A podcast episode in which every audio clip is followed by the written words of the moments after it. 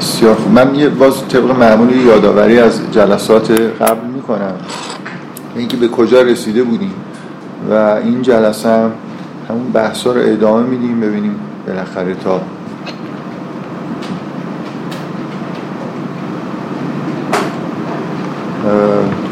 جلسات گذشته اساس کار این بود که حالا بغیر از این جلسات خیلی اولیه که یه جور سعی کردیم یه چارچوبی رو تعیین بکنیم برای اینکه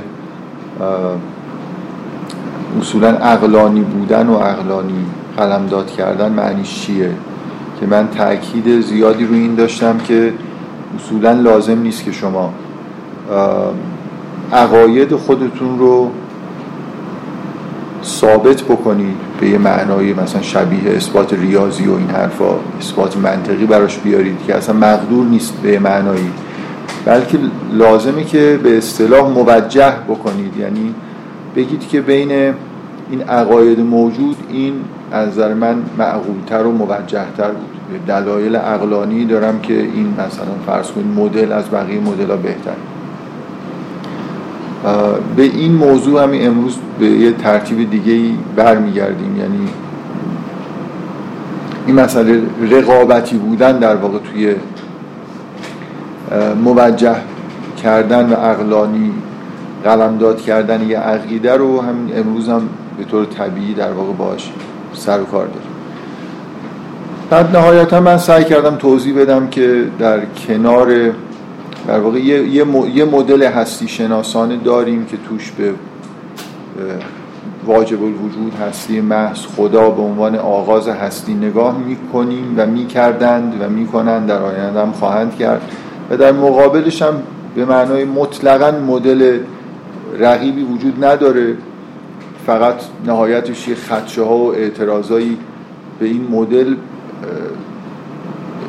سعی کنن وارد بکنن. مسئله اینه که مدل تا حدود زیادی بدون اینکه حتی یه نفر از عقل خودش استفاده بکنه با یه مطالعه تاریخی و اینکه قرنها مورد قبول همه اقلا بوده می‌تونه به این نتیجه برسه که مدل معقولیه. به نظر می‌رسه حتی شاید بشه یه جوری استدلالایی کرد که تنها مدل معقول تنها مدلیه که اصلا میشه ارائه کرد بدون اینکه به تناقض برسیم یا چیزی رو در واقع مبدع هستی رو ناگفته رها بکنیم. مدل های رقیب وجود نداره و رقبا در واقع سعی می‌کنن بگن این مدل خوب کار نمی‌کنه یا یه جایش مشکل داره که با توجه به همون صحبت هایی که من کردم اصولا اینجور ادعاها بدون ارائه مدل رقیب چندان موجه نیستن. من نمونه خیلی واضحش مثلا تو علم مدرن نظریه تکامل.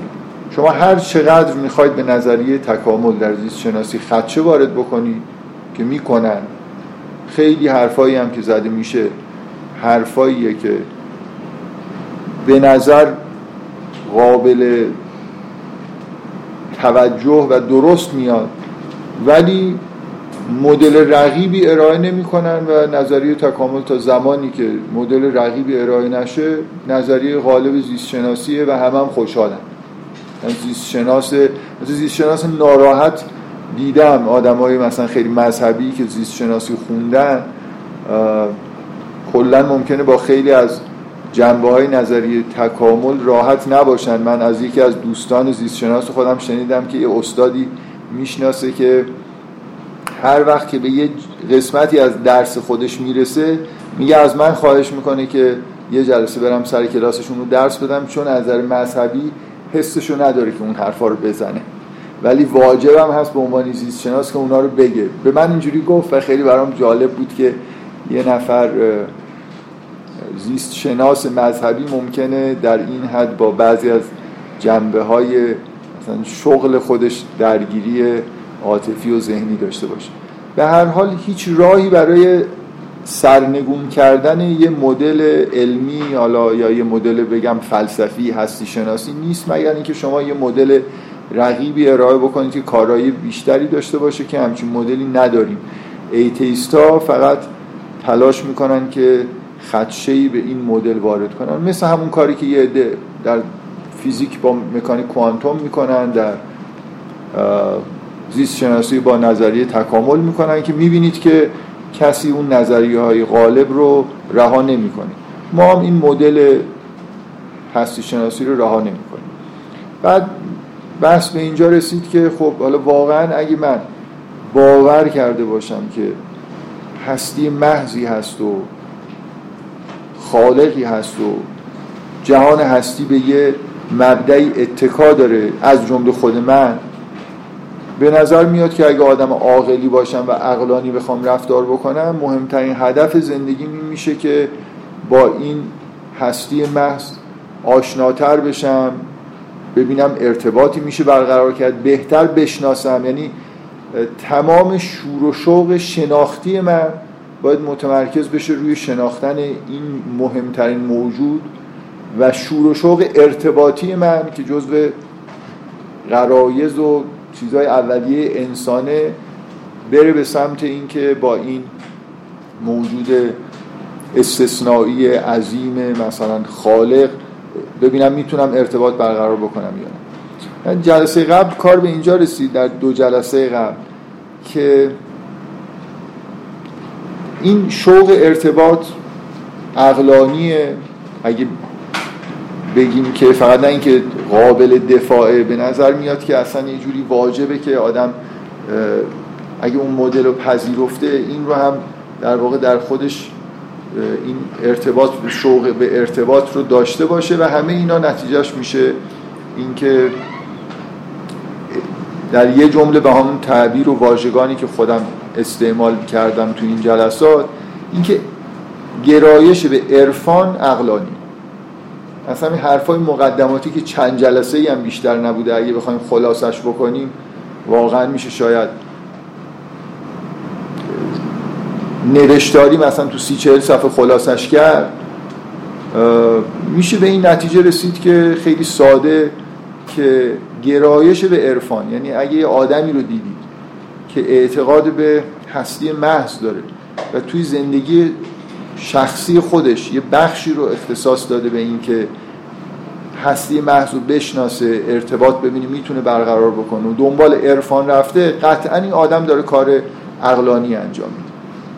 مگر اینکه یه نفر بیاد میگم اون مدل رو سرنگون بکنه یا مثلا یه دلایلی بیاره که من نمی‌دونم چه جوری ممکنه بشه این دلایل رو ارائه کرد که هستی محض هست ولی ما نباید سعی کنیم باش نباید بیشتر بشناسیمش. چون عرفان چیزی نیست به غیر بیش از هر چیزی تلاش برای شناختن عمیقتر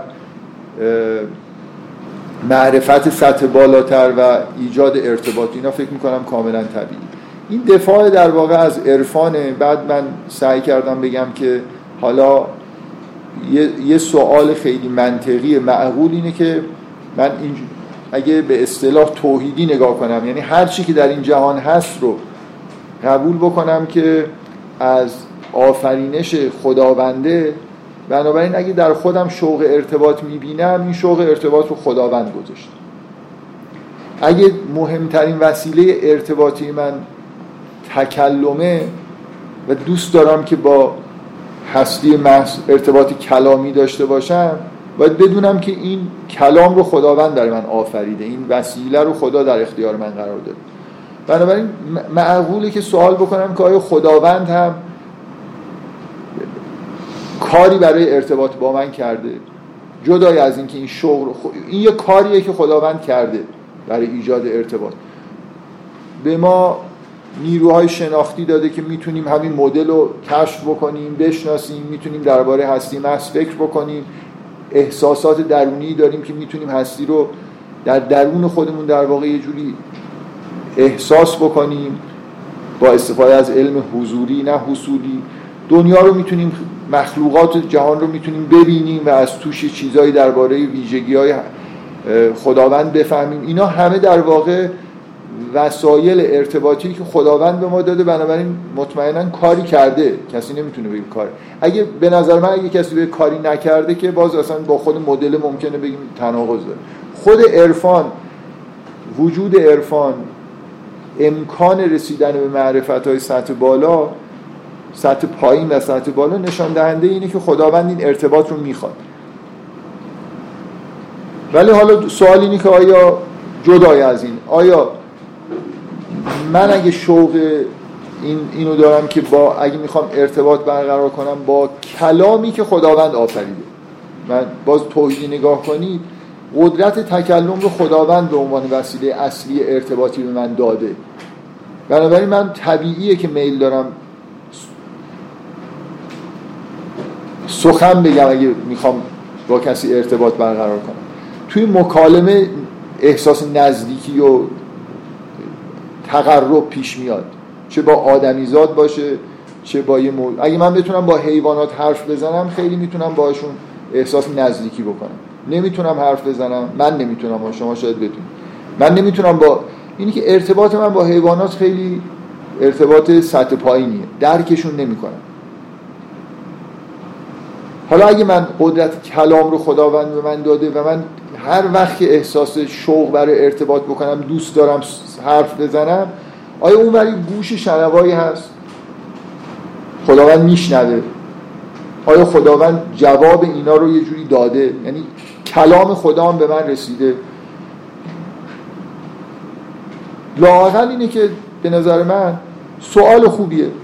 سوال خوبیه که شاید خداوند هم مثلا فرض کنید پیامی فرستاده باشه شاید خداوندم ارتباط کلامی برقرار کرده باشه. امکانش که قطعا هست هیچ کس نمی‌تونه بگه که این وقتی اینجوری نگاه کنید که این زبان و کلام هم مثل هر چیز دیگه ای آفریده خداونده بنابراین می‌تونه خداوند از این کلام استفاده بکنه. می‌تونه آدمی رو در واقع انگار استخدام بکنه که تکلم کنه. می‌تونه جور دیگه صدای خودش رو ما برسونه. اینا به نظرم میاد اگه قدرت مطلق مبدع هستی رو فرض بکنیم همه اینا امکانش هست و نامعقول به نظر نمی‌رسه. من همه این حرفا رو زدم برای خاطر اینکه بگم که چون یه همچین امکانی وجود داره کنجکاوی کردن در این زمینه معقوله. نه چیزی رو ثابت می‌کنم نه چون که آیا و از طرف دیگه نکته دوم که از نظر من خیلی مهمه ولی از نظر شما خیلی مهم نیست. این که ادعا وجود داره. ادعاهایی با میلیاردها پیرو در طول تاریخ وجود داره که این اتفاق افتاده. وقتی من یه مدلی دارم مثلا فرض کنید الان من یه مدلی داشته باشم که میگم که آره مبدع هستی و امکان ارتباط هم هست و می‌خوام کنجکاوی بکنم. بعد نگاه کنم به تاریخ هیچ هیچکی نگفته که کلامی از طرف خدا آورد. یا مثلا آورده ولی یه چهار پنج تا پیروف پیدا کرده. ایجاد ارتباطی که خیلی موفقیت آمیز نبودم زیاد تصورش معقول نیست. ولی وقتی تاریخ رو نگاه می‌کنم می‌بینم که اصلا بزرگترین ماجرای تاریخ همینه که یه آدمایی اومدن این ادعا رو کردن میلیاردها نفر اعتقاد پیدا کردن. اصلا تاریخ دگرگون شده. خود این مهمه که این ادعا وجود داره. یعنی من مثل اینکه یه کنجکاوی ذهنی تئوری دارم بعد در عمل نگاه می‌کنم می‌بینم آره نه فقط یکی مثلا فرض کنید ندای کوچکی در یه جایی هست. بلکه نگاه می‌کنم هر جای دنیا رو می‌بینم یه همچین ادعاهایی توش هست. و ادعاهای بسیار موفقیت آمیزی بودن. یعنی من انتظارم از خداوند اینه که اگه سخن بگه تاریخ اگه در تاریخ دخالت بکنه تاریخ متحول بشه. می‌بینم که اینجوری هست. یعنی خب یه نفر می‌تونه بگه خب اینا یه آدمایی بودن خیلی آدمای فریبکار و خوبی مثلا بودن و خیلی هم عاقل بودن. از این پتانسیلی که مردم شوق داشتن. و دوست داشتن که ارتباطی با خداوند برقرار بشه سو استفاده کردن یه جریانایی را انداختن. آره خب ما هم که نمی‌خوایم بگیم که این اصلا امکان نداره. ما می‌خوایم چیزی که بگیم اینه که کنجکاوی معقولی داریم این ورم می‌بینیم که یه زمینه های وجود داره نسبت به اینا می‌خوایم کنجکاوی بکنیم. نمی‌خوایم بپذیریمشون. من نمی‌خوام بگم همین که یه عده اومدن شاید یکیشون دو تاشون ده تاشون یا همشون شیاد بودن خب. ولی معقوله که اون مدل ذهنی و این وقایع تاریخی عقلانی می‌کنه که من نسبت به اینا کنجکاو باشم. این همین چیزیه که فکر می‌کنم تا انتهای جلسه قبل به این رسیدیم. برای من کافیه. آخر جلسه توضیحاتی دادم که اولویت دادن به اسلام هم هرچند دلیل نداره مثل اینکه الان من به اینجا رسیدم. تا کنجکاوم که این نهزت های دینی رو که ادعای ارتباط و دخالت خداوند رو در تاریخ مطرح کردن یا حرف از کلام خدا زدن رو بررسی کنم به عنوان مکمل عقاید عرفانی خودم که فکر می‌کنم عقلانیه. جلسه قبل آخرش توضیحاتی دادم در مورد اینکه زبان چقدر مهمه و این حرفا که یه جوری بگم که اولویت دادن به اسلام هم نامعقول نیست موجهه. نه فقط از این جهت که ما اینجا داریم زندگی می‌کنیم اسلام برامون مهمه. ویژگیهایی در ادعاهای دینی اسلام وجود داره که اسلام رو یه جوری متمایز می‌کنه از بقیه و خوبه که بهش توجه بکنیم. یه خورده می‌خوام ادامه بدم این بحث رو یعنی تکمیلش بکنم ولی اول صحبت دارم میگم تمامم شد دوباره اینو تکرار می‌کنم که اصلا لازم نیست که من در مورد اولویت دادن به یه چیزی توضیحی بدم. این حرفا رو لازم ندارم. می‌تونم همینجوری برم بگم آقا همه ادیان رو می‌خوام بررسی بکنم. حالا از اول به آخر یا از آخر به اول یا از وسط به این ور می‌خوام بحث بکنم. نیازی من ندارم برای اینکه توجیه مثلا خیلی دقیقی داشته باشم که چه چیزی اولویت داره. مثل اینی که اولویت دادن یعنی اینکه این شاید این از همه مهمتره. بنابراین یه جوری ممکنه بعضی حساسیت نشون بدن مخصوصا برادرای مسیحی و یهودی و اینا. حالا به هر حال من سعی می‌کنم به عنوان ما همینجوری می‌تونیم دل بخواه بگیم اصلا به دلایل جغرافیایی. ما اینجا زندگی می‌کنیم دین اصلی ما اینجا اینه می‌خوایم از همین دفاع بکنیم.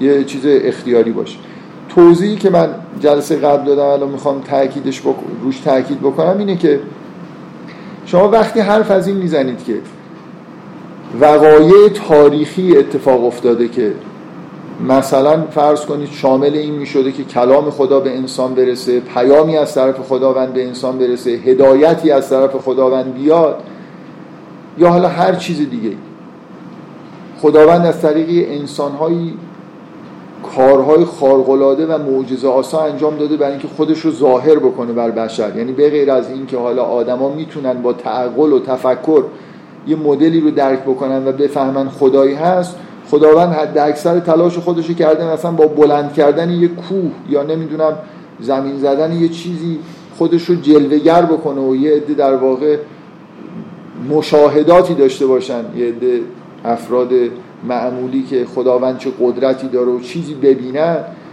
انسانهایی رو فرستاده معجزاتی مثلا این انسان ها مرده رو زنده کردن. همه این چیزهایی که داره گفته میشه بالاخره چجوری به ما می‌رسه؟ تو قالب کلام می‌رسه. و کلام مکتوبه دیگه مهم نیست این. الان من همیشه دوستانی که میگن چرا این چیزهایی که میگی مثلا سخنرانی ها رو مکتوب نمی کنی و چاپ نمی کنی میگم که بالاخره وقتی که نوار ضبط صوت و نمی‌دونم ضبط دیجیتال اینا اومده مکتوب کردن یعنی چی؟ اینکه این یه جایی نگاش داره نگاشته میشه دیگه. حالا مسئله در واقع سوال اینه که چرا زبان محاورهش رو تبدیل به زبان رسمی نمی‌کنی یا دقیقترش نمی‌کنی؟ وگرنه مکتوب بودن فقط معنیش نوشتن با قلم روی کاغذ نیست. اینکه یه چیزی حفظ بشه. حالا در دوران قدیم اینجوری بوده که مکتوب شدن به معنای کتابت به معنای واقعی کلمه بوده. اگه ادعای مثلا فرض کنید پیامبری از طریق پیامبری موسی حضرت عیسی ادعا اگه ادعای پیامبری برای بودا وجود داشته باشه اگه ادعای تقدس برای کتاب های مقدس ادیان هندی وجود داشته باشه. بالاخره همه این ادعاها از طریق مکتوباتی به ما رسیده. یعنی من عیسی رو از طریق چیزهایی که در موردش نوشتن می‌شناسم. معجزات حضرت موسی رو می‌خونم یا میشنوم. اون کسی هم که داره به من میگه خودش ندیده یه جای خونده یا شنیده. بنابراین من هر معجزه ای که این پیامبران آورده باشن برای اینکه پیامبری خودشون رو ثابت بکنن و هر سخنی که گفته باشن که منو هدایت بکنن رو نهایتا در قالب یه متن دارم بهش نگاه می‌کنم. حالا اینکه یه متنی وجود داشته باشه که توش از یه معجزاتی داره صحبت میشه که من ندیدم و نمی‌بینم این مطلوبیت و اولویت بیشتری داره یا یه متنی که درباره معجزه صحبت نمی‌کنه میگه من خودم معجزم. این خیلی خیلی نکته به نظر من مهمیه که یه جوری به نظر عاقلانه تر می‌رسه اگه قرار معجزه ای چون اینکه اجداد من یه وقایعی رو دیدن و ایمان آوردن و مکتوبم کردن. حالا من اعتماد دارم می‌کنم به مکتوبات اونا که یه همچین اتفاقی یه جایی افتاده. این چقدر ارتباط مستقیم با معجزه است؟ تا اینکه یه نفر اصلا بگه آه من همین مکتوبی که در اختیارت می‌ذارم خودش معجزه است. بنابراین حائلی بین من و معجزه نیست. من همون قدری مستقیم با معجزه در ارتباطم که یه آدمی که در زمان پیامبر زندگی می‌کرد. نکته دیگه که جلسه قبل روش تاکید کردم اینه که اصلا اگه هدایتی قرار صورت بگیره مهمترین چیز ایجاد یه زبانیه که بشه باش در واقع جهان رو کشف کرد. بزرگترین انحراف توی شناخت بشر اینه که زبانهای ما اعوجاج پیدا می‌کنه در اثر شناخت ها و فرهنگ های نادرستی که پیش میاد. واژگان نامناسبی استخدام میشه. ساختارهای نامناسب گرامری به وجود میاد و نهایتا این زبانهایی که نمیشه باش حقیقت رو بیان کرد زبانهایی که نمیشه باش حقیقت رو کشف کرد. وقتی دارم فکر می‌کنم خودمون واژگان منو ممکنه به انحراف بکشه. بنابراین اینکه اساس هدایت در قالب کلام و مکتوب باشم خودش با همه حرفایی که ما زدیم سازگارتر تا اینکه یه کسی اومده باشه کارهایی کرده باشه و دیگران کارهای اون رو نوشته باشن. چه معجزه چه منش مثلا که در زندگی خودش داشته. تا اینکه تاکید بکنیم روی مخصوصا اگه ادعای خاتمیت وجود داشته باشه. برای یه دینی که میگه که من آخرین دین هستم اینکه معجزش مکتوب باشه و عینا در اختیار آیندگان هم قرار بگیره خیلی نکته کلیدی میشه. و حالا همه این چیزا تئوریا تو ذهن من هست. نگاه می‌کنم می‌بینم آخرین دین میلیاردی دنیا دقیقا همین حرفا توش هست. معجزه کتاب هدایت از طریق این کتاب منتقل میشه و مرگ تمام در واقع این دین هول یک کتاب شکل گرفته. خب اینا سیگنال های خوبی برای من که اگه در جغرافی های فعلی خودم قرار نداشته باشم و بخوام مثلا خیلی قبل از اینکه شروع به مطالعه ادیان بکنم فکر بکنم و اولویت بندی بکنم اینا سیگنال های مناسبیه که منو به سمت این می‌بره که این دین رو اولویت بدم که مورد مطالعه قرار بدم. اینکه این کتاب و مکتوباتی که تو این دین هست از نظر تاریخی اعتبارشون نظر نسخه شناسی بیشتر از کتاب های دیگه ای که تو بقیه ادیان هست. یعنی هیچ شکی وجود نداره که در یک کمتر از یک قرن بعد از اینکه این کتاب به وجود اومده نوشته شده و نوشته ها در واقع باقی موندن نوشته های از همون قرن اول این تمام آزمایش هایی که مثلا با استفاده از به اصطلاح رادیواکتیو و اینا انجام میدن اینکه بعضی از این مکتوبات و قرآن مربوط به قرن اوله ثابت شده. از همین ماجرای قرآن صنعا که یه بخشایی از یه قرآن خیلی قدیمی پیدا شد نشان دهنده اینه که از نظر تاریخی درسته که در همون قرنهای اول این کتاب به صورت کتاب کتابت شده نوشته شده. دلایل تاریخی داریم که در زمان پیامبر یه عده حافظ بودن در همون زمان نوشته می‌شد و الی آخر. در حالی که شما در مورد تورات در مورد کتاب های مقدس هندو در مورد انجیلایی که کتاب مقدس مسیحی ها واقعا این پدیده رو ندارید. دلیل عمدهش هم شاید این باشه که اون مرکزیتی که این متن توی دین اسلام داره تو اون ادیان نداشته که بخوان حالا خیلی احتمام داشته باشن.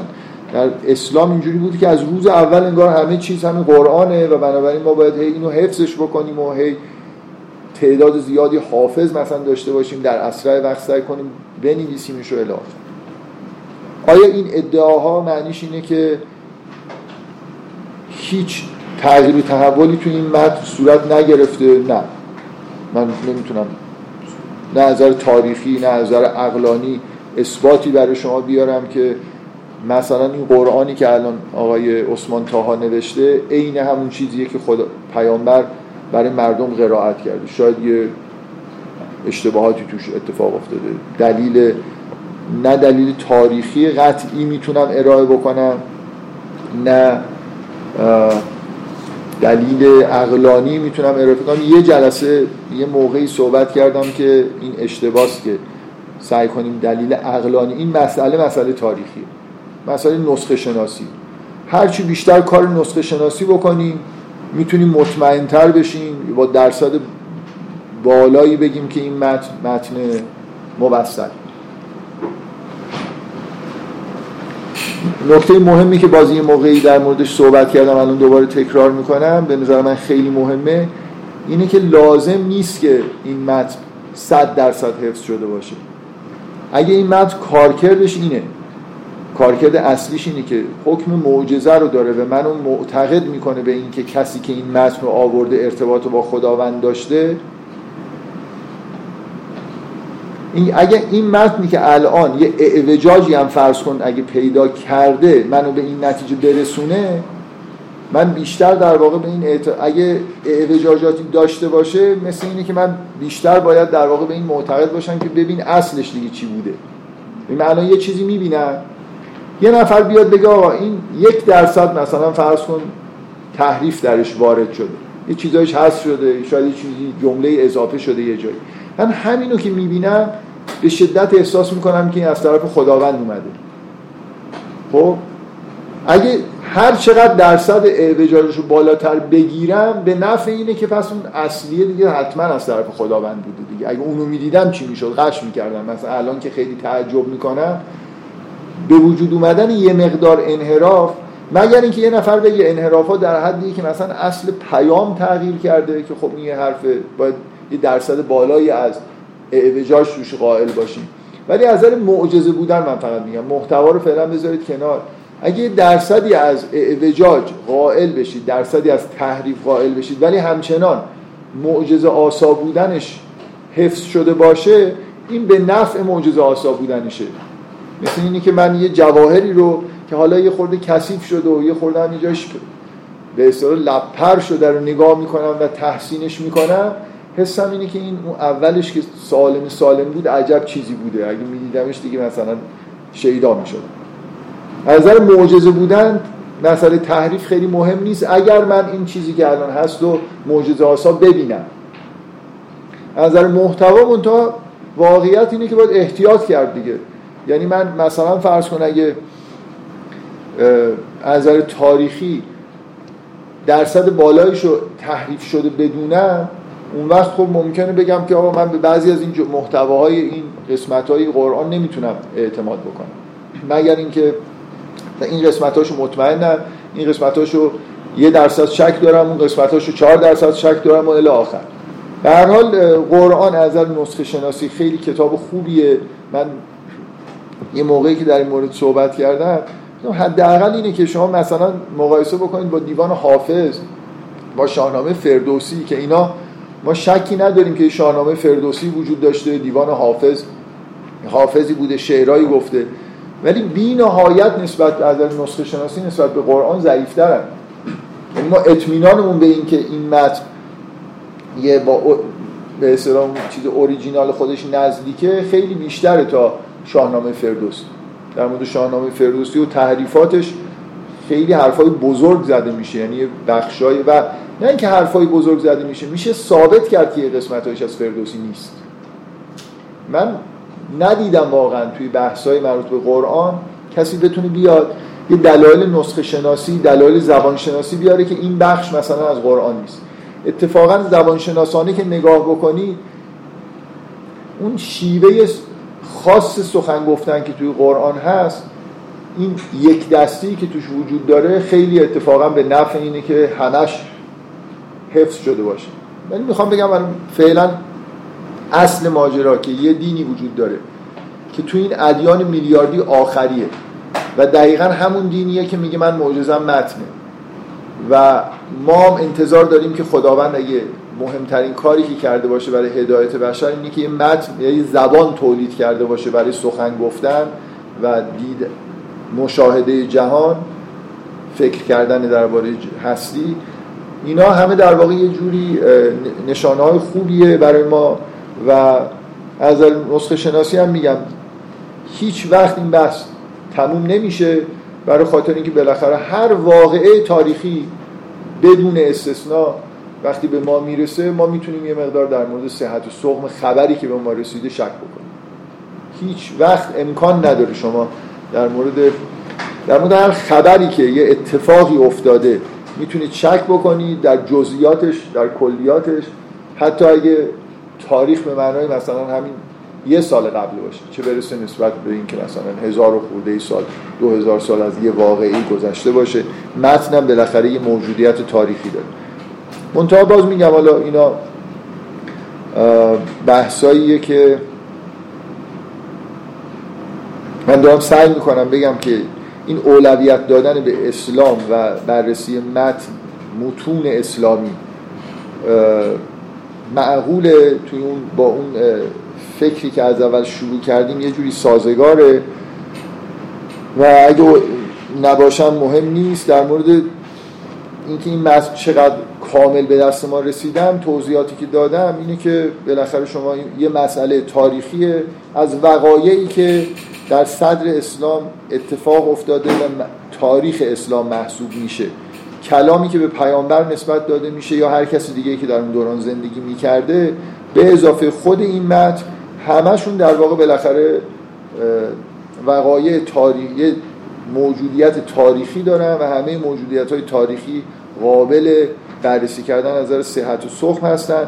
فقط مسئله اینه که هیچ شکی نیست که این متن نظر نسخه شناسی هم نسبت به بقیه ادیان به نظر می‌رسه که مگر ادیان جدید دیگه. مثلا ممکنه بهایی ها بگن آقا متون ما موثق مثلا اصلا اول دادن چاپخونه چند هزار تا چاپ شد دیگه. بنابراین ادیانی که جدیدن مربوط به مثلا 100 سال 200 سال اخیر میشن می‌تونم بگم متنای موثق تری داره ولی از این نسخه شناسی قرآن به عنوان متن قدیمی وضعیت خیلی خوبی داره. حالا واقعا جای وارد شدن به این موضوع نیست. یعنی من حسم اینه که خیلی موضوع تخصصیه ولی جا... من هی اینو مطرح می‌کنم حقیقتش. برای خاطر اینکه فکر می‌کنم مسلمان ها یه تنبلی در بحثای مربوط به تحریف و عدم تحریف قرآن کردن.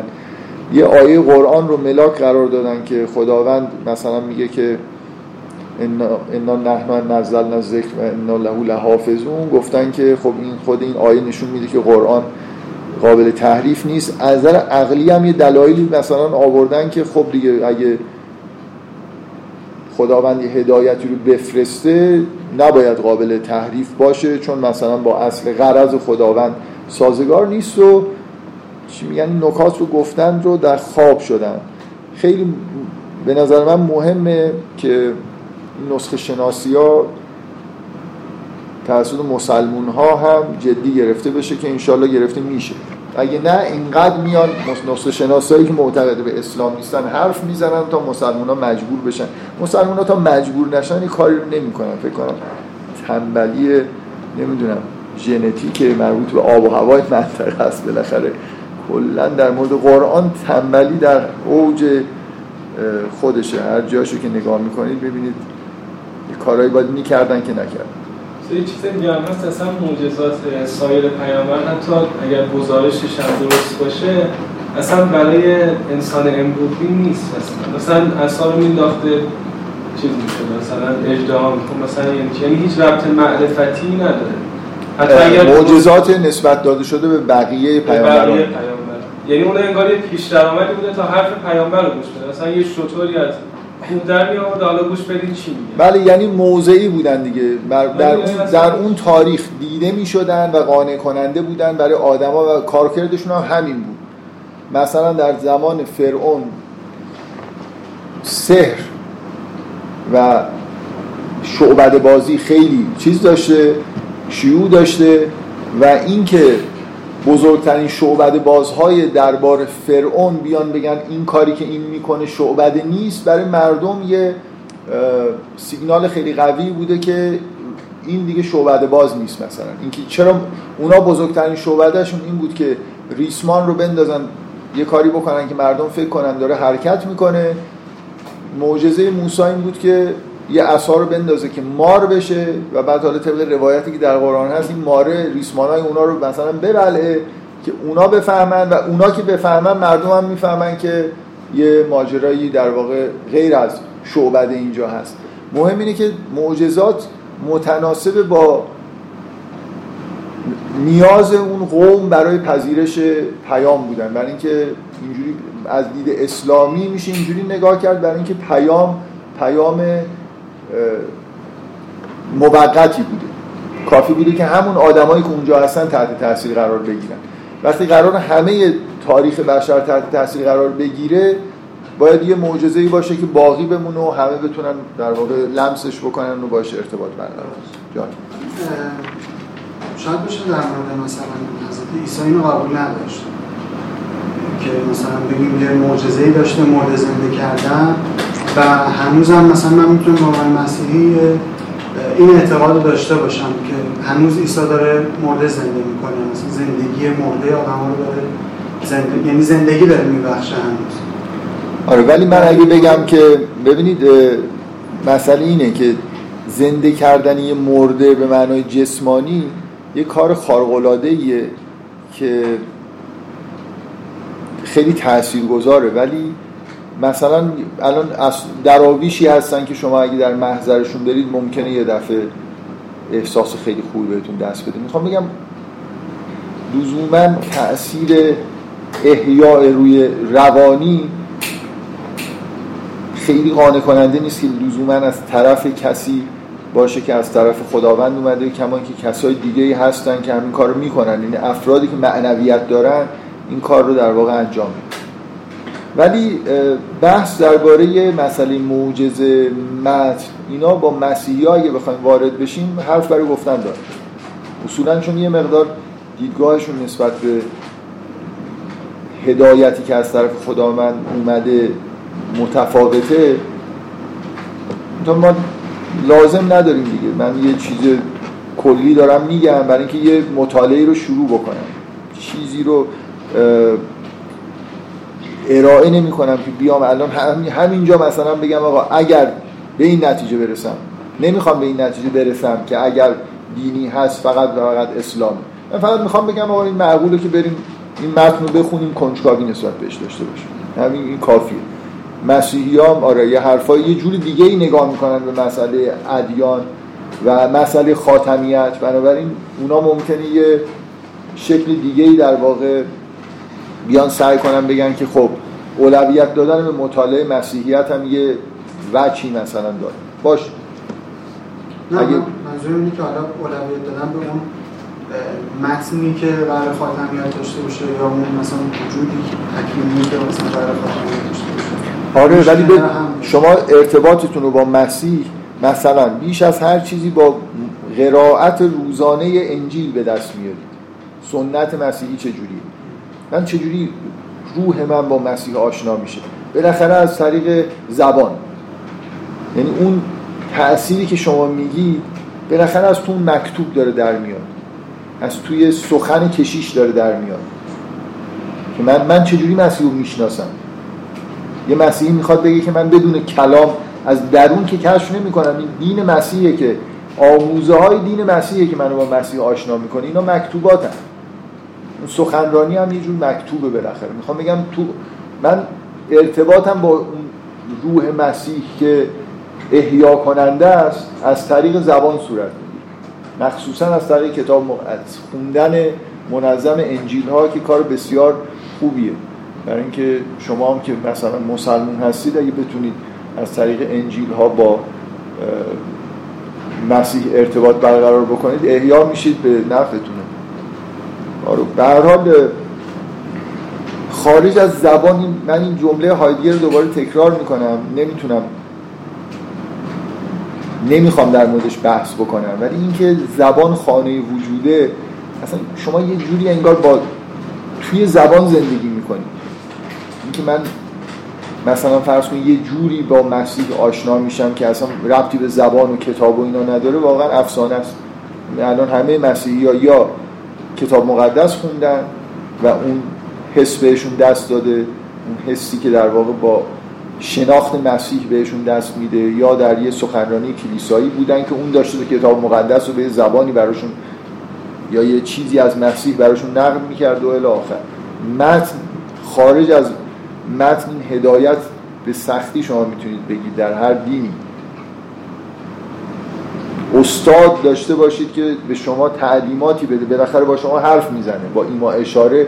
من دینی نمی‌شناسم که مگر ادیانی که خیلی وابسته هستن به مواد شیمیایی مثل بعضی از این ادیان پوستی که حالا یه گیاهی رو مثلا توپقی بکشید و یه معرفتی پیدا بکنید بقیه ادیان خیلی به نظر می‌رسه که وابسته به کلام. خود مسیح هم کلمه می‌دونه.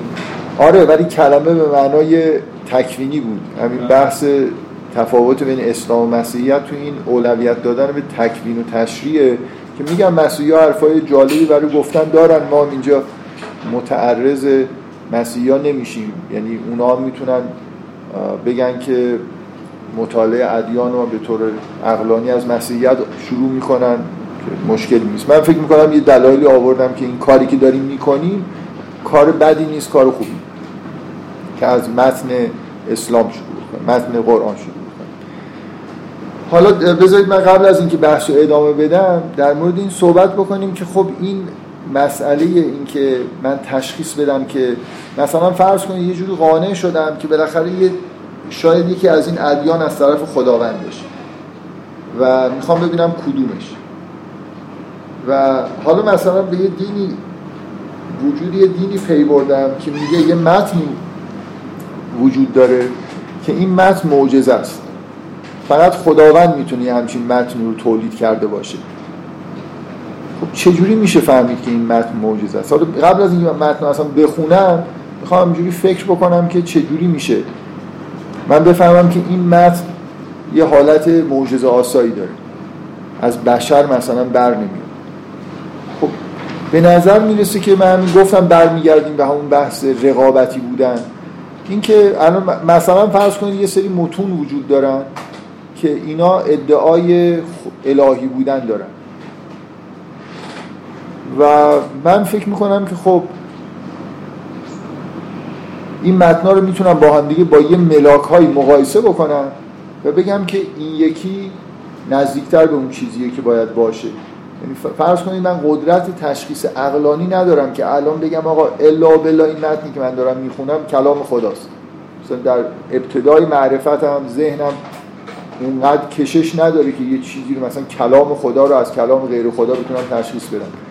یعنی چیزی که خیلی مهمه اینه که اینجا وقتی که یه معجزه مثلا موسی یه کاری می‌کنه که شعبد بازهای دربار فرعون نمی‌تونن بکنن. ماورای کاری که اونا می‌کنن می‌کنن. من می‌خوام بگم معجزه در زمان خودشم حالا بغیر از کتاب هر جایی که اتفاق میافتاد حالت معجزه یعنی چی؟ یعنی دیگران عجز داشته باشن نسبت به اینکه این کارو بکنن. بنابراین این فرم رقابتی بودن توی مفهوم معجزه هست. یعنی اگه من میگم این کتاب کتاب خداست توی این مفهوم معجزه بودنش و اینکه دلالت می‌کنه به اینکه کسی که این کتاب رو آورده ارتباطی با مثلا مبدع هستی داشته و با حقیقت مطلق ارتباط داشته یه مقدار خود این ادعای مفهوم توش هست که خب کسی دیگه کتاب دیگه ای داره بیاره با این مقایسه بکنیم ببینیم که کدوم یکیش می‌خوره به اینکه کتاب خدا باشه. و شما تو خود متن قرآن در همون صفحات اول می‌بینید که این حرف نوشته شده. که قبول ندارید که کتاب مثلا معجزه یه چیزی معجزه الهیه. یه چیزی شبیهش بیارید. یه سوره بیارید شبیهش. یه هی چیزم هست. واحدش کوچیکتر شده. ها ده تا آیه بیارید. ببینید مسئله اینه که اگه این اتفاق میافتاد در طول تاریخ و ما, ما الان یه رکورد خیلی خوبی داشتیم و اینم جزو تنبلی مسلمونا بود. مسلمونا به عنوان یه تمرین خوب بود سعی می‌کردن این کارو بکنن. این خیلی خیلی برای شناخت قرآن وجود بدیل هایی کسایی سعی کرده باشن که شبیهش بیارن می‌تونست کمک بکنه. و متاسفانه این کار انجام نشده. همون قرون اولیه هست. چندی خیلی نه من نمیگم نمیگم اصلا نشده. ابوالعلا معری مثلا یه کاری کرده.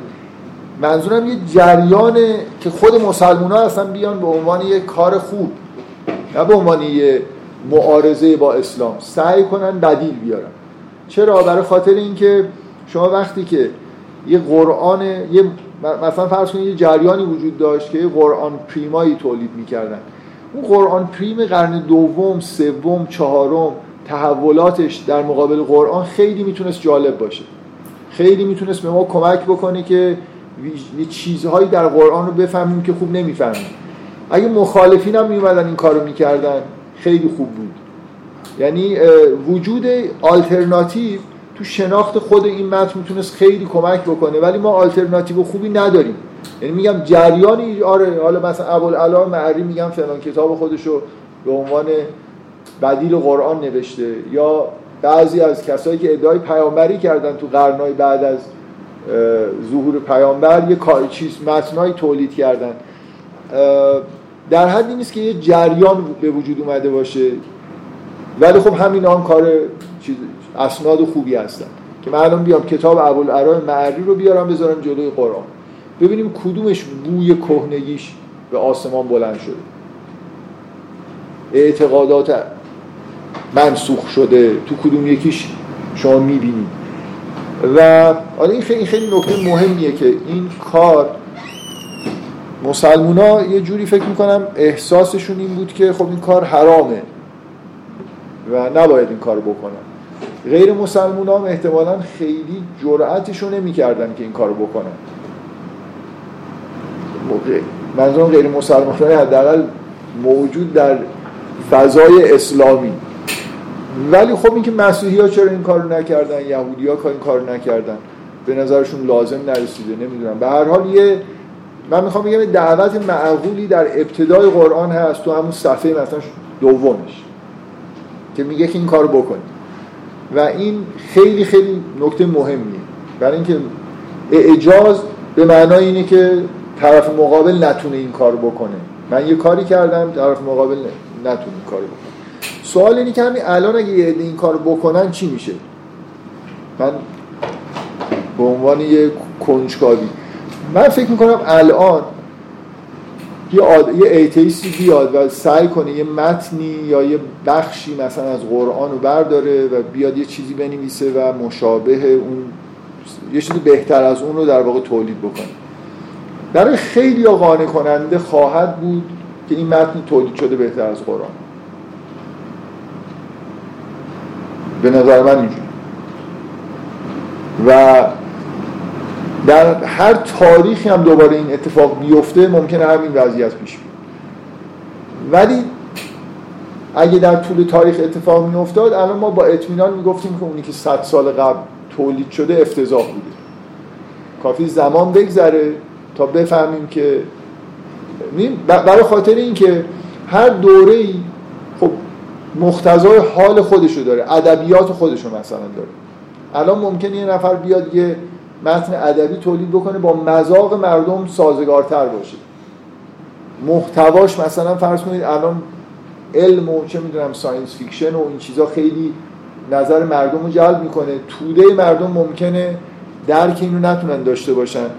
منتها این تحدی مثل یه ادعای تاریخیه. اگه هزار بار این کار انجام می‌شد و هر بار بعد از یه مدتی برای همه معلوم می‌شد که این متنها بسیار ضعیفن و خیلی چیزا توشون اشتباس مربوط به دوران خودش می‌شد و این حرفا اون وقت قرآن خیلی تقویت می‌شد. اینکه تحدی جدی گرفته نشده نه از طرف مسلمونا نه از طرف غیر مسلمونا. به نظرم میاد که نکته منفی در طول تاریخ خیلی می‌تونست به شناخت قرآن رفتن مسلمان ها دنبال دفاعی نوشتن در مقابل این تحدی ها کلی می‌تونست به فهم ما به نسبت به قرآن درک ویژگی های خاص قرآن کمک بکنه که این اتفاق نیفته حالا من همه مسلمان ها و غیر مسلمان ها رو دعوت می‌کنم به تحدی اینکه سعی کنن متون رقیب برای قرآن ایجاد بکنن. که این با همون تفکر رقابتی خیلی سازگاره. یعنی من بین متن ها می‌خوام بهترین رو انتخاب بکنم. اما من اصلا اگه یه متنی صد درصد درست باشه که من که نمی‌فهمم که صد درصد درسته. من عقلم نمی‌رسه. من حد اکثرش 70 درصدش رو می‌فهمم درسته. یا منظورم چیه؟ یعنی این که من, من که نمی‌تونم بگم آقا من فهمیدم که قرآن همش درسته. مثل اینکه بگم من همه حقایق رو فهمیدم. بنابراین حد اکثرش اینه که من بگم من چیزی که می‌فهمم این خیلی درستتر از بقیه است. بنابراین خیلی برای من موثقه که این مثلا یه چیزیه که 1400 500 سال قبل گفته شده و هنوزم احساس خوبی دارم که این از همه متنای تولید شده در طول تاریخ بهتر. بگذاریم. برای من می‌خواستم بگم که این رقابتی بودن که یعنی به یه جایی رسیدم که اون حرفی که زدم که الان علم رقابتیه همه جا در واقع عقلانی بودن اصلا یه مفهوم رقابتیه این همون اول این کتابم نوشته شده بود. تا درک معجزه بودن این کتاب رقابتیه. اینجوری نیست که من کسی بیاد ادعا بکنه که من با این فرمول و این چیزا ثابت می‌کنم که این کتاب معجزه است. اگه یه نفر بیاد نظم عددی توی قرآن پیدا بکنه به نظرش بیاد که ثابت کرده که این کتاب معجزه است خب من همین الان می‌تونم یه با کامپیوتر یه کتابایی با نظم عددی بالاتر تولید کنم. می‌تونم این کارو بکنم دیگه. ولی توش چی نوشته باشه دیگه خدا می‌دونه. کامپیوتری چیزایی واژه متنایی می‌تونه تولید بکنه که در هر صفحه مثلا تعداد همه حروف نمی‌دونم توان یه چیزی از توان دو مثلا دو باشه. یعنی یا دو باشه یا چهار باشه یا مثلا قرآن اینقدر نظم عددی نداره. خب که چی؟ یعنی مثلا اینکه کلا باید یه دو تا چیز با هم مقایسه بکنم. اینکه در یه یه جزئی بخوام بگم که این از همه بهتره ممکنه یکی بتونه تو اون جزء یه چیزی بهتر بیاره. ولی بعدا نگاه می‌کنید نه محتوا داره. مثلا من انتظار دارم که الان می‌خوام ببینم متن مقدس کدوم متنی که از طرف خداوند شاید اومده باشه.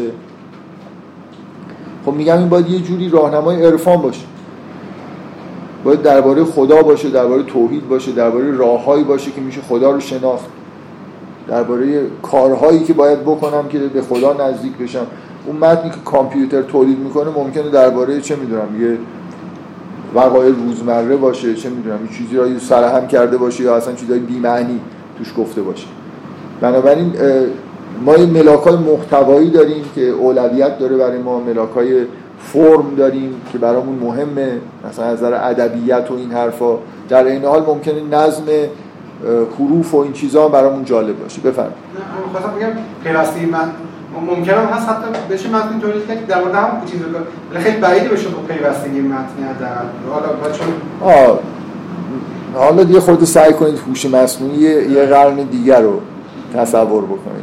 فعلا به اینجا نرسیدیم ولی نظریه قالب در مورد معجزه بودن قرآن تو کلام اسلامی همین نظریه من میگن خود خداوند با تکوین مانع از این میشه که بله خیلی. شما الان برای دعوت باید تصویر می‌دید که در این من یکی از تفاوت‌های جلسات من با جلساتی که در حوزه های دینی کلاسیک و خیلی جاها توی در جلساتی که حالت آکادمیک دارن اینه که هر حرفی هر چقدر مزخرف بوده رو باید نقل بکنن و بگن که این درست نیست. من گاهی باور کنید این یه بار اینو فکر کنم توی جلسه گفتم که شما جلساتی که توی این مشکل تو کمبریج هم هست این فقط در حوزه علمی قوم نیست. شما تو حوزه علمی قوم نگاه می‌کنید طرف مثلا داره درباره تفسیری آیه صحبت می‌کنه یا درباره یه چیز فقهی.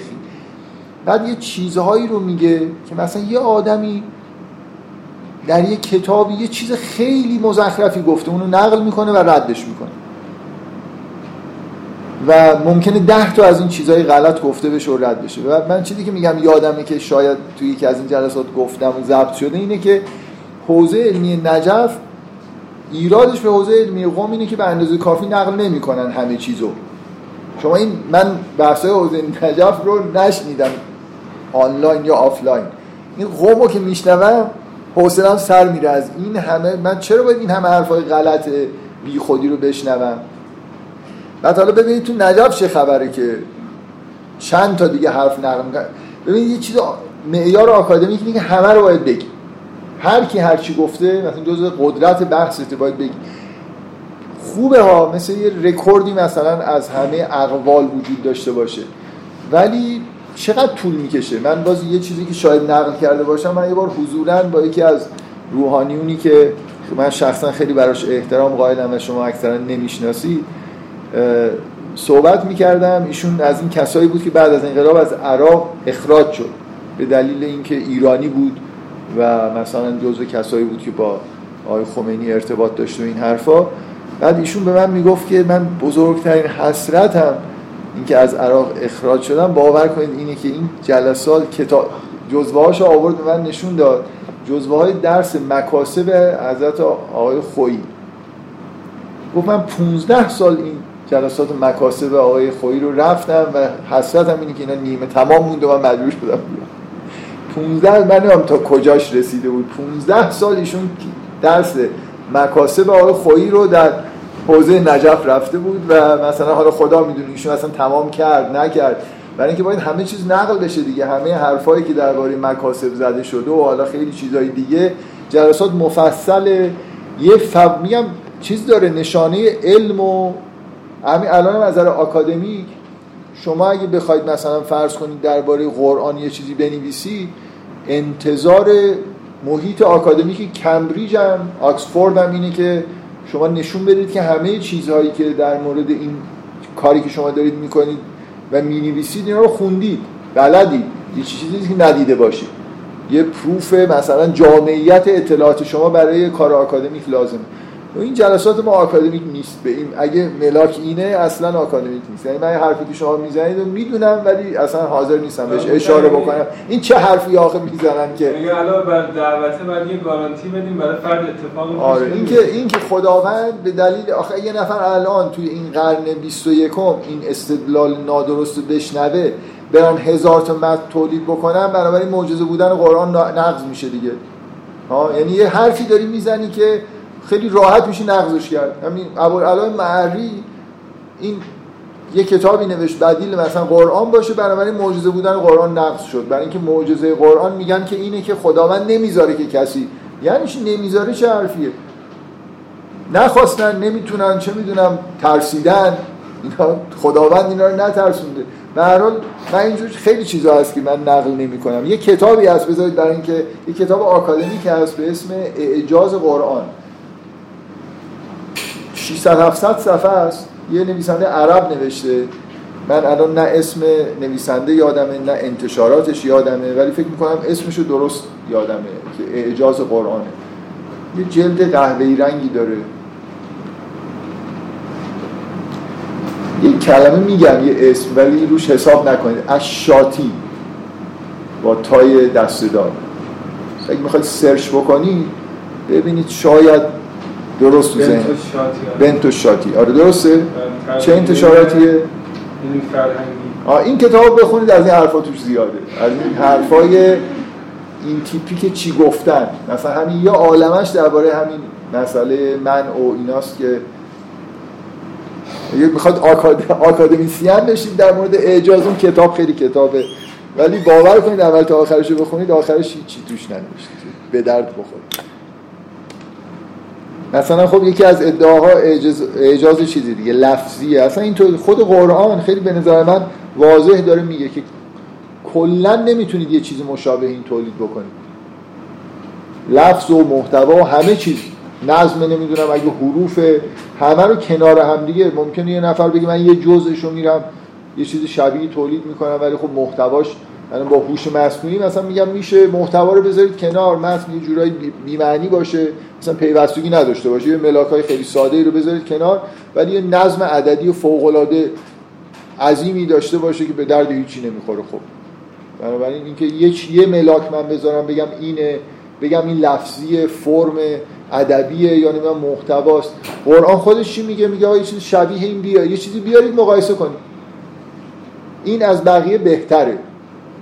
اینه دیگه من به نظر من اصلا کلا اعجاز چیزی به غیر از این نیست. از مفهومش اینه که شما نمی‌تونید این کار بکنید. و میگم حسرت باید خورد که 1400 سال تقریبا بیشتر وقت داشتن مسلمون ها خودشون این کار نکردن فکر کردن گناه بقیه هم نکردن. و خیلی رکورد تاریخی فوقلاده ای به وجود می اومد اگه سالانه ده تا مثلا بدیل قرآن تولید شده بود الان ما مثلا چند هزار تا بدیل قرآن در از قرنهای مختلف داشتیم و اینا رو میذاشتیم کنار قرآن. یه عالم چیز درباره قرآن میفهمیدیم مثلا خود این تخفیف تحدی تو قرآن که کوچیک‌تر کوچیک‌تر شده یه شاهدی برعکس این که اگه خدا می‌خواد اینجوری مکانیزم که خدا نمی‌ذاره من, من از این بحثا نکنید. من از طرف متکلمی جواب به شما میدم که بحث به درازا کشیده میشه. آره. برید همون کتاب بنتشاتی رو بخونید خیلی که حرف توش زیاد چند صفحه است؟ نگاه کنید 600 صفحه بیشتر. 600 و خورده ای صفحه. خب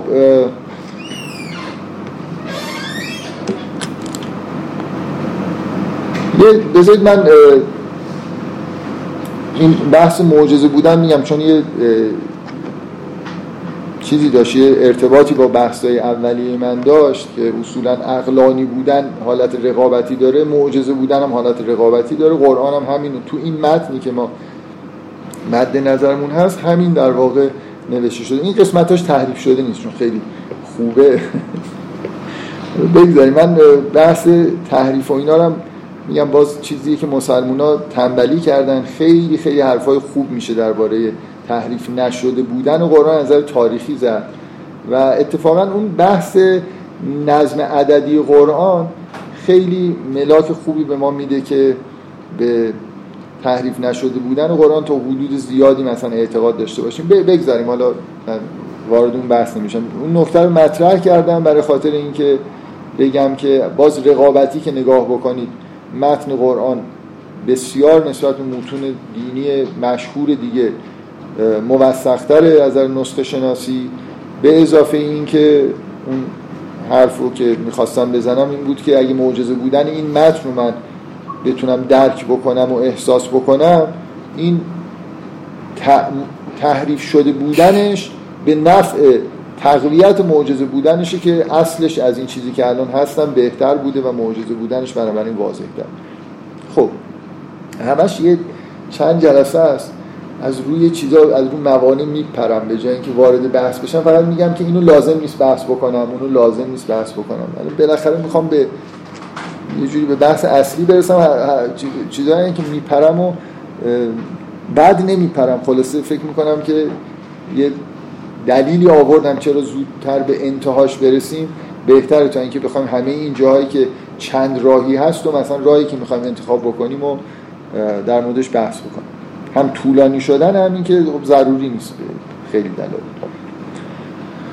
خب قبل از اینکه متن بخونم نمی‌خوام این منظورم این جلسات نیست. به عنوان آدمی که همچین کنجکاویایی داره می‌خواد دینی رو بررسی بکنه قبل از اینکه انتخاب کنه چه دینی هست چه یا چه متنی رو می‌خواد بخونه می‌تونه برای خودش بشینه فکر بکنه که چه انتظاری از این متن داره.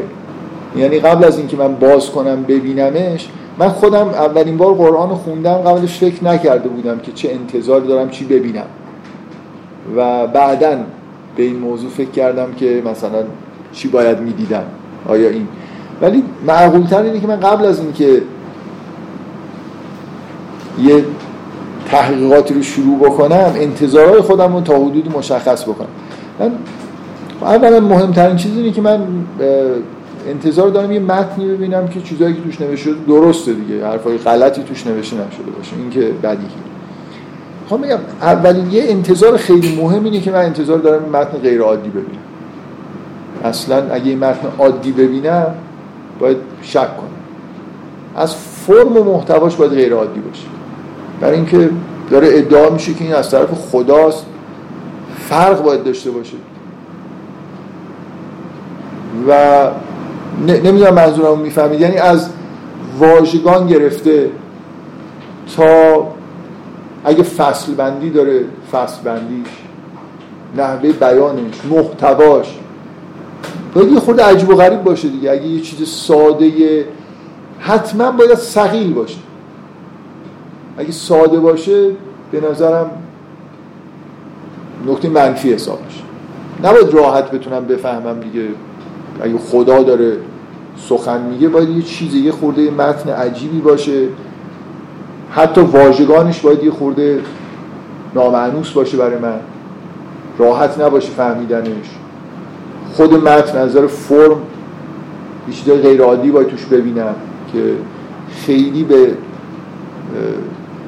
یه متن مثلا یه هم پیچیده باشه ساده نباشه. اینا چیزهایی که انتظار دارم که ببینم. اگه یه متنی از طرف خداوند باشه نباید خیلی چیز ساده ای باشه. یه چیزی که من اینجا بعد از درست بودن که خب ملاک اوله که حرفایی که توش زده میشه گزاره های درستی باشه چیزی که روش خیلی من تاکید دارم از همه حرفایی که زدم این برمیاد اینی که زبان متن باید زبان ویژه‌ای باشه. متن نمی‌تونه به زبان اسپرانتو یه چیز که موجود نبوده باشه. باید به یه زبان موجود باشه. ولی ویژه بودن زبان مثل مثلا فرض کن یه نفر بیاد بگه زبان حافظ زبان ویژه‌ای. زبان هایدگر زبان ویژه‌ای. یعنی مفاهیم جدید می‌خواد مطرح بکنه واژه جدید می‌سازه. حافظ مثلا فرض کن میگن که بعضی از واژه ها رو یه اصطلاحی به انگلیسی هست من فارسی نمی‌دونم چی باید بگم. میگن واژه رو طرف کوین کرده. برای اولین بار یه واژه رو استفاده کرده. هایدگر یه عالم واژه کوین کرده. حافظ اگه واژه به این معنا کوین نکرده ولی به این معنا که یه واژه‌ای رو در یه واژه موجود رو در یه معنایی به کار برده که تا حالا کسی به کار مثلا واژه رند در دیوان حافظ به نظر میاد سابقه نداره. حالا بحث ادبی روش میشه کرد. یه عده مثلا میگن که سابقه داره. ولی شاید به این مرکزیتی که پیدا کرده توی دیوان حافظ هیچ وقت نبوده. یه واژه اساسی در مثلا درک انگار حافظ از جهان تبدیل شده که قبلا این حالت رو نداشت. کوین کردن واژه چجوریه؟ اینکه من واژه رو بنویسم جلوش بنویسم دیفینیشنش مثلا اینه. یا همونطوری که حافظ شعرا همشون واژه به یه معنای واژه تولید می‌کنن برای اینکه مخصوصا شعرهای مدرن برای اینکه یه واژه هایی رو یه جور خاصی استعمال می‌کنن که قبلش استعمال نشده برای اینکه احساسای خاصی دارن که مجبورن اینا رو بیان بکنن طبعا میرن سراغ اینکه یه مقدار مثلا فرض کنید از یه. نیما از استعاره استفاده می‌کنه مثلا از واژه شب. شما کم کم دیوان اشعار نیما رو که می‌خونید متوجه میشید که این شب یه هویتی داره از نظر معنایی توی دیوان توی اشعار نیما که باید اینو درک بکنید دیگه. چجوری؟ در اثر استعمال تو خود همون اشعار. یعنی خیلی کار عجیب و غریبی نیست که من یه واژه رو بگیرم کاری که مثلا حافظ با رند می‌کنه. لازم نیست یه جایی هایدگر خیلی جاها واژه رو میگه من الان بیا این واژه رو می‌نویسه در موردش حرف می‌زنه مثل اینکه داره دیفینیشن میده براش.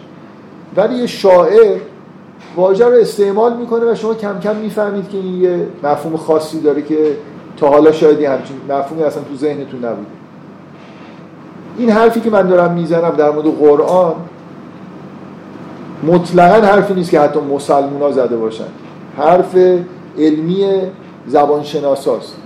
که واقعا شاید با قاطعیت بشه گفت که هیچ کتابی در طول تاریخ به اندازه قرآن واژه جدید ابداع نکرد. به همین معنایی که شعرا ابداع می‌کنن یعنی یعنی واژه مثلا اخلاص در قرآنی که به معنای اخلاص به این معنایی که ما شاید حالا می‌فهمیم داره به کار میره. یعنی تحقیقات ایزو من یه کتابی رو یه بار در موردش مفصل توی یه جلسه صحبت کردم. کلا دو تا کتاب ایزوتسو داره که به فارسی ترجمه شده. ایزوتسو زبانشناس خیلی معروف زبانشناس اسلام شناس عرفان شناس معروف ژاپنیه که در مورد قرآن این دو تا کتابش که مخصوصا اون کتاب خدا و انسان در قرآنش این حرف رو در واقع به عنوان یه زبانشناسی که توی مکتب زبانشناسی آلمان پرورش پیدا کرده سعی می‌کنه به کرسی بنشونه که اصلا تقریبا همه واجه های اصلی قرآن در قرآن ابداع شدن. هیچ کدومشون در عربی معاصر قرآن این معنی رو نداشتن. نه واژه تقوا در زبان عربی به این معنا استفاده می‌شد نه اخلاص نه اسلام نه ایمان. اصلا هیچ کدوم یعنی تقریبا به هر صفحه هر جای قرآن رو باز بکنی واژه ها این معنی, معنی مثلا مثال ایزوتسو اینه که واژه تقوا بار منفی داشته در عرب که زمان نزول قرآن که بیشتر معنی ترس مثلا داشته و اعراب چیزی که مفهوم ترس توش بود براشون منفی بود. یعنی در حالی تقوا تو قرآن یه بار یه واژه اخلاقی مثبت اگه نگیم از هم همه واژه ها مثبت یکی از سه چهار تا واژه اصلی مثبت اخلاقیه که قرآن داره در مورد که انسان باید تقوا داشته باشه. از نظر ایزوتسو انسان باید تقوا داشته باشه برای اعراب مثلا مثل فوشه مثل اینکه انسان باید ترسو باشه یه همچین حالتی. بعد کرامت در زبان عربی معاصر قرآن به معنای اصل و نسب شریف داشتن به کار می‌رفته. اگه می‌گفتن یه نفر کریمه نه اینکه کارهای خاصی می‌کنه که نشانه کرامتش یعنی اصل و نسب خوبی داره. بنابراین ایزوتسو مثالش اینه میگه ان اکرمکم ان الله اتقاکم کاملا در زبان عربی حجاز بی‌معنی بوده. برای اینکه در واقع گفته می‌شده که اصل و نسب دارترین شما ترسوترین شماست مثلا. ولی ما قرآنه که این واژه ها رو به این معناها استعمال کرده و در زبان عربی. الان ما از بچگی این واژه ها رو به همون معنی فکر می‌کنیم به اون معنایی که قرآن استعمال کرده می‌فهمیم. که قطعا اینجوری نیست. یعنی تا یه نفر متن رو دقیق نخونه معنی مثلا هنوزم که هنوز به نظر من حتی مفسرینی هستن که تو تفسیرشون واژه اسلام رو به معنای دین اسلام می‌فهمن در حالی که تو قرآن واژه اسلام به معنای دین اسلام نیست. این آیه که ان الدین عند الله الاسلام معنیش این نیست که تنها دین مورد قبول خداوند اسلامیه که شما بهش معتقدید. اسلام یه واژه‌ایه توی قرآن مثل مترادف با مثلا ایمان باید قرارش بدید تسلیم خداوند بودن. یه یهودی هم می‌تونه مسلم باشه. همونطوری که ابراهیم مسلم بود. قرآن میگه که ابراهیم مسلم بود. باید از اینجا باید بفهمید که اسلام توی قرآن و مسلم به معنای متعارف بین مسلمان نیست. ولی خب چون واژه ها تغییر معنی دادن مؤمن تغییر معنی داده در قرون بعد کافر تغییر معنی داده اونجوری که مسلمون ها دوست داشتن واژه ها رو استعمال کردن. بعد خب الان هم قرآن رو می‌خونیم. اگه دقت نکنیم ممکنه الان ان الدین عند الله الاسلام. همونقدر دارید بعد می‌فهمید که ان اکرمکم عند الله اتقاکم یعنی اصلا نسب دارترین شما ترسوترین شماست. بگم بدتر دارید می‌فهمید در اینکه ان الدین عند الله الاسلام دقیقا معنیش اینه که همه ادیان اگه یه نفر صفت اسلام درش باشه دینش پذیرفته است. بنابراین یه جور پلورالیسم دینی توش هست. در حالی که درست دارید در عکس می‌فهمید. اگه اسلام به معنای اسلام بگیرید اسلام خودمون بگیرید معنیش این میشه که تنها دین مورد قبول اسلام بزنید همه رو اصلا بکشید. خدا از این آیه نتیجه میشه که اینجوری بفهمید که هیچ کی مثلا بهش نمی... خدا دین هیچ کی مسیحی یا یهودی یا هیچ رو قبول نمی‌کنه. اینجوری می‌فهمید. دو... در عکس تر می‌فهمید از اینکه اصل نسب دارترین شما ترسوترین شماست. بنابراین این اتفاقی نیست که الان برای ما نیفته. الان هم ما واژه ها رو باید بریم توی متن ببینیم متن چجوری اینا رو استعمال می‌کنه. دقت بکنیم که با نحوه استعمال خودمون اشتباه نگیریم. بنابراین قرآن در واقع حجمش اونقدر هست که بتونه این واژه ها رو در واقع کوین بکنه. توی یه سوره و مثلا تو قرآن حرف از این زده میشه که یه سوره انگار واحد معجزه است. اگه بتونید مشابه یه سوره بیارید قبوله. خب؟ بنابراین حجم قرآن برای معجزه بودنش نیست. یه چیزی که لازمه که حجیم باشه اینه که این واژه ها توی یه سوره شاید به اندازه کافی استعمال نمیشن. بنابراین شما محتواش نمی‌تونید درک بکنید. حافظ اگه یه دونه غزل می‌گفت نمی‌تونست مفهوم رندو اصلا معرفی بکنه. احتیاج به حجم کافی داره اگه شما می‌خواید صدها واژه رو به معنایی که واقعا اون کتاب ایزوتسو رو بخونید حداقل میشه گفت صدها واژه در قرآن وجود داره که به هیچ وجه استعمالشون شبیه استعمال قبلشون نیست. در واقع قرآن از زبان عربی معاصر خودش مثل خمیر استفاده کرده. مثل مواد اولیه. واژه ها واژه های خودشن و نحوه استعمالش رو خودش تعیین می‌کنه و اونقدر استعمال می‌کنه که شما بفهمید که تقوا وقتی به پیامبر نسبت داده میشه بار مثبت داره. می‌فهمید که کم کم توی خود من یه بحثایی درباره واژگان قرآن داشتم. این نکته خیلی تاکید کردم که اکثر واژه های کلیدی قرآن این خیلی نکته جالبیه که مفاهیم انتظایی هستن مثل ایمان، تقوا، نمی‌دونم اسلام. من واقعا یه دونه مثال الان تو ذهنم نیست که بگم که مورد استثناست. همه این واژه های کلیدی انتظایی یک بار تو قرآن توی به طور غیر انتظایی به کار رفتن. مثلا فرض کنید یعنی می‌خوام بگم خارج از متن چیز هستن. متن مثلا انتظایی درباره فقط ایم من مثلا در مورد حالا ایمان این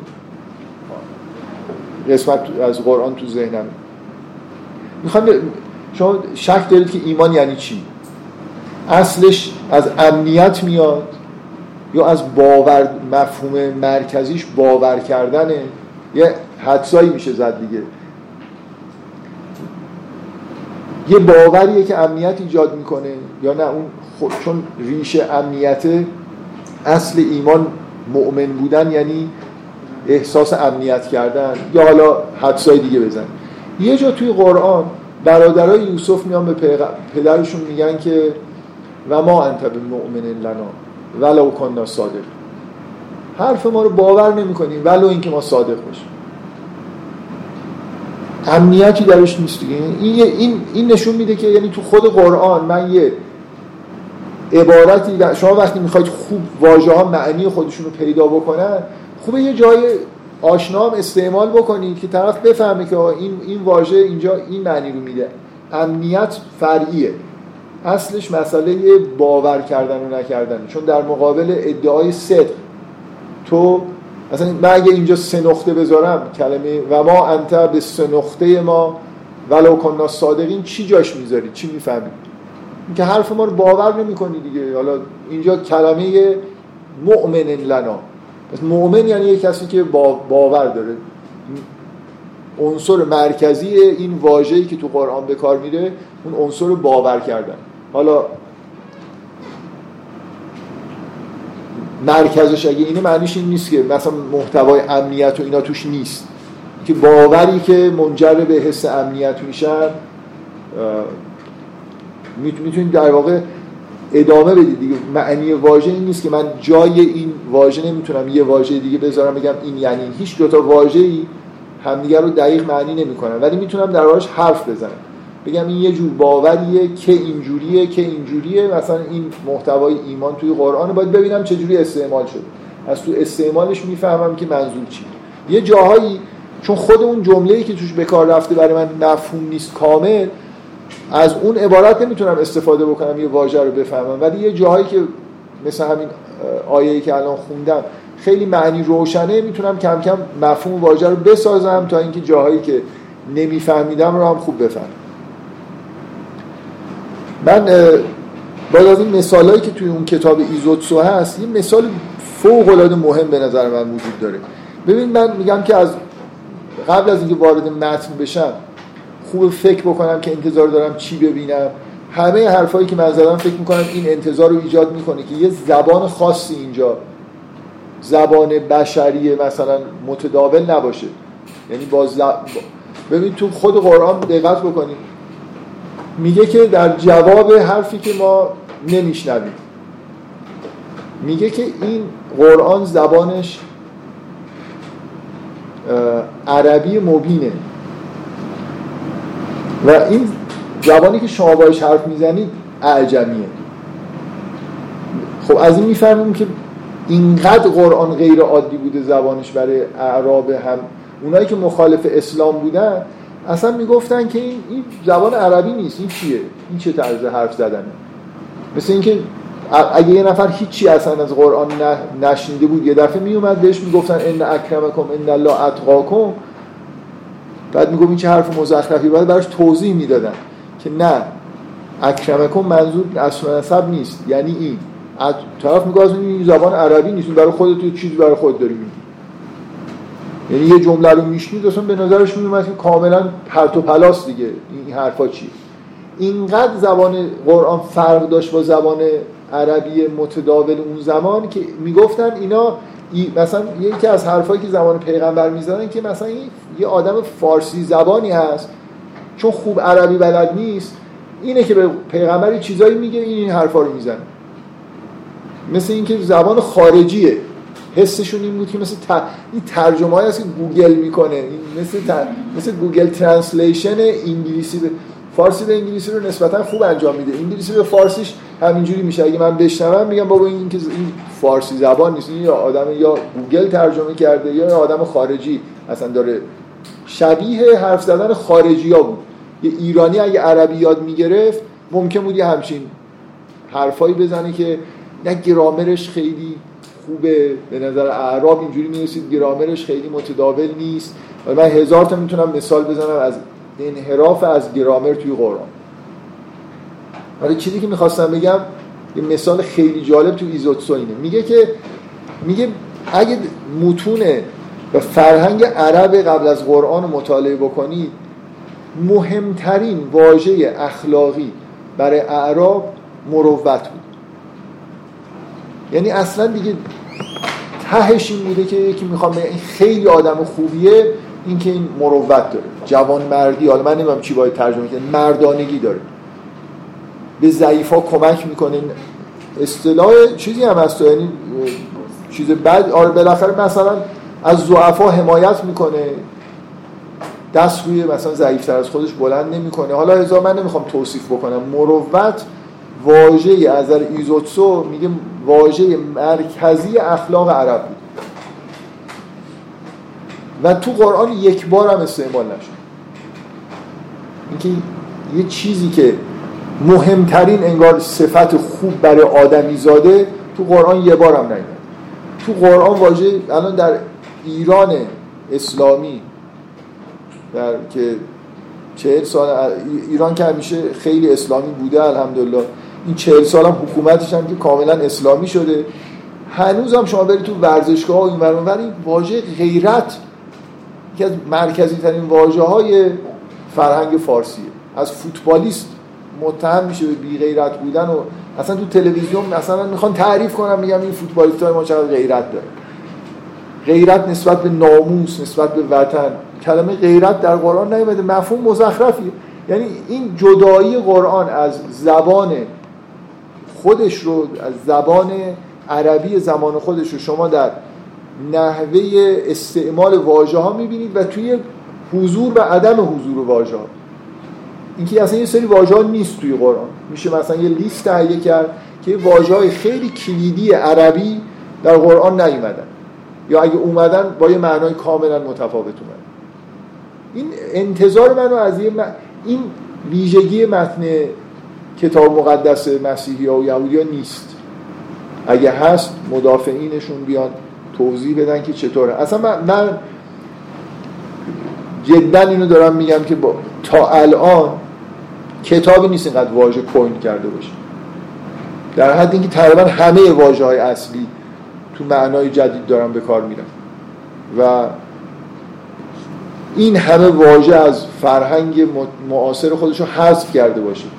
و یه چیزای دیگه اضافه کرده باشه. این این انتظار منو از اینکه یه متن شگفت انگیز نامتعارف ببینم تا حدودی می‌تونم بگم که این جنبش رو از نظر واژگان ارضا می‌کنه. این که در قرآن در جواب اینا میگه که این عرب نمیگه این عربیه نمیگه این عربی حجازه میگه این عربی مبینه. معنی عربی مبین یعنی چی؟ زبان قراره چی بکنه؟ واژگان قراره که جهان رو درست افراز بکنه طوری که ما بتونیم حقایق رو توش بیان بکنیم. مبین بودن چیزی که میشه قدرت تبیین داره. میگه میگه این عربی مبین اینه. اون عربی که شما حرف می‌زنید عربی مبین نیست. من الان می‌تونم بگم فارسی مبین وجود داره. می‌تونه وجود داشته باشه. یعنی اگه کتاب به زبان فارسی میومد ما یه فارسی جدیدی در واقع پیدا می‌کردیم. به جای تقوا مفهوم تقوا باید وجود داشته باشه. به جای تقوا مثلا یه واژه‌ای در زبان فارسی انتخاب می‌شد استعمال می‌شد تا این مفهوم تقوا جا بیفته. نمی‌شد یه کتاب دینی مثلا الهی داشته باشم که مفهوم تقوا توش نیست. برای اینکه مهمترین مفهوم مثلا عملی وابسته به عرفان تقواست. اگه من می‌خوام به عرفان برسم باید تقوا داشته باشم. به همون معنایی که توی قرآن استعمال میشه. اصلا من می‌خوام بگم این به کار بردن اصطلاح عربی مبین این خودش نشانه اینه که آدم می‌فهمه که این اینو عربی مرسوم نیست. این مثل اینکه یه عربی جدیده. داره ادعا در جواب اعتراض اونا که این دیگه چجور عربی حرف زدنیه گفته میشه که این عربی مبین. این همون چیزیه که من انتظار دارم که ببینم. یه واقعه تاریخی هم که یادم نمیاد که ایزوتسو توی کتاب خودش خیلی روی این اون کتاب ایزوتسو خیلی کتاب خوبیه جدای از بحثای دینی. به عنوان علاقه به زبانشناسی یعنی خود کتابه به نظر من اگه در مورد قرآن نبودم مقدمش کلا نگاه ایزوتسو به مسئله واژگان و زبان و اینا فوق العاده جذاب. من یه چیزی که یادم نمیاد تو اون کتاب بهش اشاره شده یا نه. یه, یه نشانه ای از این که چقدر واژگان قرآن نامعنوس بوده یه در واقع فکت تاریخی. اینه که در دو قرن اول شما تفاسیر دو قرن اول رو که نگاه می‌کنید تقریبا میشه گفت فقط و فقط درباره اینی که از ابن عباس پرسیدن که این واژه یعنی چی؟ ابن عباس مثلا گفته من نمی‌دونم. برید نمی‌دونم من شنیدم در یه قبیله این واژه رو. اصلا واژه‌ای تو قرآن بود که آدمایی که تو مکه بودن نشنیده بودن. بعد می‌گفتن که یه قبیله هست فلانجا اونا این واژه رو استعمال می‌کنن. بعد بریم ببینیم اونا. یعنی اصلا شما یکی دو قرن اول بیشترین چیزی که توی تفاسیر می‌بینید اینه که پرسیدن که این کلمه یعنی چی؟ اصلا مشکلشون این نبود که این سوره یعنی چی این آیه یعنی چی. این که اصلا من این واژه رو نمی‌فهمم. این کلمه جدای از ایمان و این مفاهیم انتزاعی ها. اصلا کلماتی وجود داشت که توی مکه مثلا خیلیش نشنیده بودن. بنابراین باید می‌رفتن تحقیق می‌کردن ببینن این واژه کجا استعمال میشه. یکی رو مثلا شاهد می آوردن می‌گفتن که من یه مثلا باز از همین مسئله نیست که واژه رو شنیدن یا نشنیدن. مسئله اینه که اونقدر استعمال شده باشه که راحت باشه درکش. من یاد این افتادم که در تفسیر سوره انفطار همین آیه اول که میگه از سما اون فترت فکر کنم ابن عباس نقل کرده. اینا آکادمیک نبودن اینا الان تو نجف باشه من همه رو برم در بیارم. آکادمیک نیست دیگه همینجوری یه چیزی من الان یه چیزی به ذهنم رسید دارم. باید تمام تفاصیل در مورد این آیه رو بگم. مثلا از ابن عباس نقل شده که من نمیفهمیدم از سمان فترات. این فترات یعنی چی؟ مثلا فترات در افتار کردن در ماه مبارک رمضان این فتره هست. یه جایی استعمال می شده گفت یه روز یه عرب اومد و این عبارت رو جلوی من گفت. داشت با یکی مثلا حرف می‌زد. گفت که من زمین رو کندم حتی مثلا ما فترت گفت من یه دفعه فهمیدم که فترت یعنی یه چیزی. بشکافه از توش یه چیزی بیاد بیرون. اینه ازا سماون فترت معنیش اینه که مثلا آسمان یه جوری از توش انگار یه چیزی ظاهر میشه. یه همچین میگه من از این کلمه این جمله که عرب گفت فهمیدم که اینجا فترت به این معناست انفتار یعنی. کل تفاسیری که شما در قرن اول دوم می‌بینید این آکادمی که برید یعنی کتابایی هست درباره تاریخ تفسیر می‌تونید برید مطالعه بکنید که همه اینا چیزی که دوش غلبه داره بحث درباره معنی واژگان مفرد به اصطلاح مفرداته بعدا کم کم احساس کردن مفردات فهمیدن. بعد از اینکه قشنگ همه رو تحریف کردن و تو فرهنگ متعارف جذب شد و احساس کردن مفردات رو فهمیدن بعد رفتن سراغ تحریف آیات و روایات و اینا. ببخشید من کلا حرفای منفی زیاد میده نسبت به مسلمان ها اصلا احترام سرم نمیشه. واقعا این اجداد ما بیچاره اینقدر زحمت کشیدن. کلا آکادمیک نیستم دیگه. واقعا واژه ها بعد از یه مدتی از جای خودشون حرکت داده شدن استعمال دیگه پیدا کردن و این به شدت توی فهم قرآن در واقع مشکل به وجود آورد. نه فقط برای عوام برای مفسرین هم مشکل به وجود آورد. یه علم عجیبی ساختن که درباره معانی مختلف یه واژه در قرآن یه دانشی به وجود اومد. که بهش میگن نظایر که کلا از اصلش مبناش در واقع غلطه. همین خاطر اینکه به جای اینکه دنبال این باشن که واژه رو به یه معنای جدیدی در واقع بفهمن در آیات مختلف معنی های مختلف براش در نظر می‌گرفتن. به علمش میگن وجوه و نظایر. مثلا کلا کتاباشون مفیده. برای خاطر مفید بودنش اینه که خب کامپیوتر که نبود. بالاخره میان یه واژه رو استعمال مختلفش تو قرآن که فکر می‌کنن با هم فرق داره میارن. من اگه بخوام یه واژه رو خوب بفهمم می‌تونم به این کتابا رجوع بکنم. اون لیست آیاتی که یه خود واژه ها با هم دیگه معنیش به نظر میاد فرق داره رو بذارم جلوم سعی کنم بفهمم این واژه واقعا یعنی چی. این فقط فایدهش این یه فایده دیگه به نظرم نداره. برای اینکه یه جوری انحرافیه دیگه. در واقع جهل ما نسبت به اینکه این واژه جدید که داره یه جوری اسم مثل اینکه من رند رو بیام بگم آقا رند در دیوان حافظ چهار معنی داره. یکیش مثلا آدم زیرکی بعد چهار تا شعر بیارم بگم ببینید اینجا می‌خوره به اینکه طرف زیرک. اونجا بگم مثلا یه آدمی که رند نمی‌دونم عالم سوز را اینو بیارم بگم در یه جاهای رند به این معنا اومده. خب این مثلا اینه که من نمی‌فهمم حافظ منظورش از رند چیه. یه کلام بگم که من نفهمیدم این واژه رو. وقتی باید بگم فهمیدم که همه جا به نظرم همون معنی رو میده. یه چیز مفهوم من نمی‌خوام یه مفهوم جدید تو ذهنم ایجاد بشه. می‌خوام به جای اینکه این واژه من یه بار مثالی که زدم مثل اینکه فکر کنید واژه های قرآن گردن واژه های عربی مثلا حجاز مربع. دنیا رو یه بار می‌تونید با مثلا مربع مستطیل فرش بکنید واژه بسازید یه بار حالا مثلا فرض کنید چیزای دایره شکل. بعد این دایره خب بالاخره توی مربع ممکنه بیفته یا بین چند تا مربع. بعد علم وجوه و نظایر به وجود میاد. یعنی من به جای اینکه بیام اون مربع های ذهن خودم رو به هم بریزم این واژه ها رو درک بکنم بیام این واژه رو نگاه کنم گاهی میفته تو اون مربع اینجاها اون معنی رو میده. گاهی میفته این و اینجا این معنی رو میده و اولا خودم رو خلاص بکنم از اینکه ذهنم. کلا بشر اینرسی داره دیگه. همون که بوده از بچگی یه چیزی شنیدیم همون خوبه دیگه. حالا بیایم متن رو بخونیم هی سعی کنیم زور بزنیم ببینیم این رند مثلا توی حافظ یه مفهوم جدید معنیش چیه. همون برامون راحت که وجوه و نظایر ایجاد بکنیم. در دیوان حافظ یا در هر کتاب دیگه. نظر فایدهش که یه فایده خیلی خوبی داره همینه که تو کوین کردن یا نقل معنایی کوین کردن فارسی نداره. ضرب؟ ضرب نه میگن آخه میگن. ضرب واژه آره یعنی واژه رو مثلا بله؟ فارسی جعل آره وضع وضع مثلا.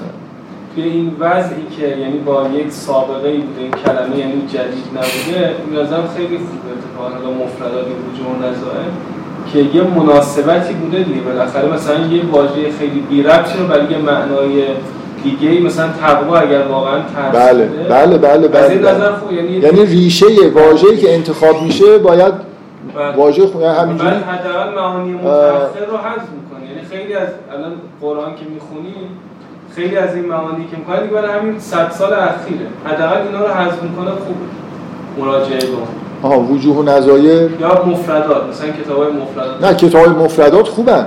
بله. کتاب های مفردات فقه اللغت هن دیگه ریشه شنا اتیمولوژی هن غالبا. خیلی خیلی چیز خوبیه. برای اینکه دقیقا من یکی از شواهدم برای اینکه معنی واژه چیه اینی که ریشش چیه. علکی که تقوا رو از ریشه مثلا ترس نمی‌گیره که یه چیزی توی یا مثلا همین امنیت توی واژه ایمان خب می‌تونست یه مفهوم دیگه ای مثلا یه واژه دیگه انتخاب بشه. اینکه اون واژه انتخاب شده هم ریشش هم نحوه استعمالش توی عربی معناش بی ربط نیست به انتخابش. ولی مهم اینه که من از روی وجوه لیست وجوه و نظایر مفهوم جدید رو کشف بکنم. به جای اینکه خودم راحت بکنم بگم آقا من همه وجوه و نظایرش رو فهمیدم و آدم دانشمندی هستم. یه جوری توقف در فرهنگ و در واژگان مرسومه در حالی که باید نه در مورد قرآن در مورد هر کتاب شعری شما باید این انعطاف ذهنی رو داشته باشید که اگه یه واژه‌ای داره به یه معنای خاصی استعمال میشه بار معنایی و استعاری داره اینو جذب کنید. نه اینکه بگید که وقتی همین که می‌بینید که واژه توی قرآن معنی های مختلف پیدا کرد باید بفهمید که یه چیزی رو خوب نفهمیدید. اون وجه مشترک به جای اینکه دنبال وجه مشترک باشید مثل اینی که رفتید دنبال وجه تمایز گشتید. بعد مشکل اینه اینکه این علم ایراد داشته اینه که هی می‌خوان دانشمند بودن و خودشون اینجوری ثابت بکنن که بر وجوه و نظایری که تا حالا کشف شده یکی اضافه کنن. یعنی تا حالا 6 تا معنی برای واژه اسلام شمرده شده. من مثلا قهرمانم برای اینکه هفتمی رو پیدا کردم. یه آیه آوردم گفتم هیچ کدوم اون 6 تا معنی رو نداره یه معنی دیگه ای داره. یعنی هر چی جاهل تر باشید عالم ترید یه جوری این نشون میده این بیس این علم مثلا یه مشکلی داشته دیگه. خوبیش اینه که اون لیستا خیلی به درد می‌خورن برای اینکه سخت ترین جاهایی که میشه فهمید در واقع جمع کردن دیگه به عنوان مثال. بنابراین برای آدمی که می‌خواد مفهوم یه واژه رو بفهمه می‌تونه به این کتابا رجوع کنه فقط به عنوان یه جایی که خوب به جای اینکه بره المنجد رو مثلا برداره و تمام ببخشید المعجم رو برداره و همه استعمال های واژه که ممکنه 200 تا باشه رو نگاه کنه می‌تونه بره به اون چارتایی که اینا انتخاب کردن توی وجوه و نظایر نگاه کنه. اونایی که استعمال فرق داره رو پیدا کردن دیگه. یه جوری راهنمای خوبیه برای اینکه چه مفهومی ممکن توی واژه باشه. ببخشید من فکر می‌کنم یه چند تا ویژگی که انتظار داریم ببینیم و گفتم دیگه. حالا جلسه آینده. اینا قبل از اینی که اصلا درباره قرآن بخوایم بحثی بکنیم هر متن رو شما بردارید اگه ادعاهای الهی بودن و معجزه بودن اینا داره باید یه چیزایی رو از قبل من فکر بکنم که ممکنه درش ببینم و انتظارش رو داشته باشم. من یه خط اینجا بکشم که مثلا تا اینجا بود. بله. این انتظار مهم نیست که چقدر اصلا خیلی خوبه که انتهای جلسه انتظارات خودتون رو بگید اینکه من چقدر انتظار داشته باشم این متن توی آسمون ها سیر بکنه یا توی زمین؟ یا چقدر؟ یه خود توضیح بدید منظورتون از آسمان ها انتظایی بودن مفاهیمه آره آره. یعنی شاید این خورد ذهنم باید روی قرآن. چون قرآن خیلی این کار رو می‌کنه. یا مثلا اصلا ببین این مسئله این مسئله کوین کردن واژگان تو آسمان ها اتفاق نمیفته اگه یعنی تمام حرفای من حرفای اخلاقی باشن خیلی معلوم نمیشه که ایمان یعنی چی اسلام یعنی چی. مگر اینکه اینو توی یه سطوح خیلی عادی زندگی بشر استعمال بکنه یعنی فقط به مسئله واژگان که نگاه کنی ضرورت داره که متن شما یه مثلا مکالمات عادی هم توش باشه. مثلا تو داستانهاش توی توصیفاتش درباره طبیعت یه جوری استعمالایی بکنه چیزای محسوس. یعنی باید یه محسوساتی توش باشه. فقط من صد تا واژه جدید انتظایی رو بیام باشه کتاب بنویسم از هیچکی آخرش نمی‌فهمه اینا یعنی چی. مگر اینکه طرف خودش به عرفان رسیده باشه یعنی حقایق رو درک کرده باشه شاید بتونه بگه. ولی فکر می‌کنم نمی‌تونه استدلال بکنه که الان اسلام یعنی ایمان یعنی این تقوا فرقش نمی‌دونم با فلان چیزی اینه. یه جوری مشکل ایجاد میشه. ملموس بوده یه جاهایی باید ملموس باشه درباره دنیای محسوسات صحبت بکنه. دیالوگ های معمولی توش باشه که ما باش آشنا هستیم که از توی اونا بتونیم درک بکنیم که این مفاهیم یعنی چی. اگه قراره که یه زبان جدید برای حرف زدن ابداع بکنیم باید درباره محسوسات هم حرف بزنیم. اگه منظورتون زمین اینه آره این لازمه.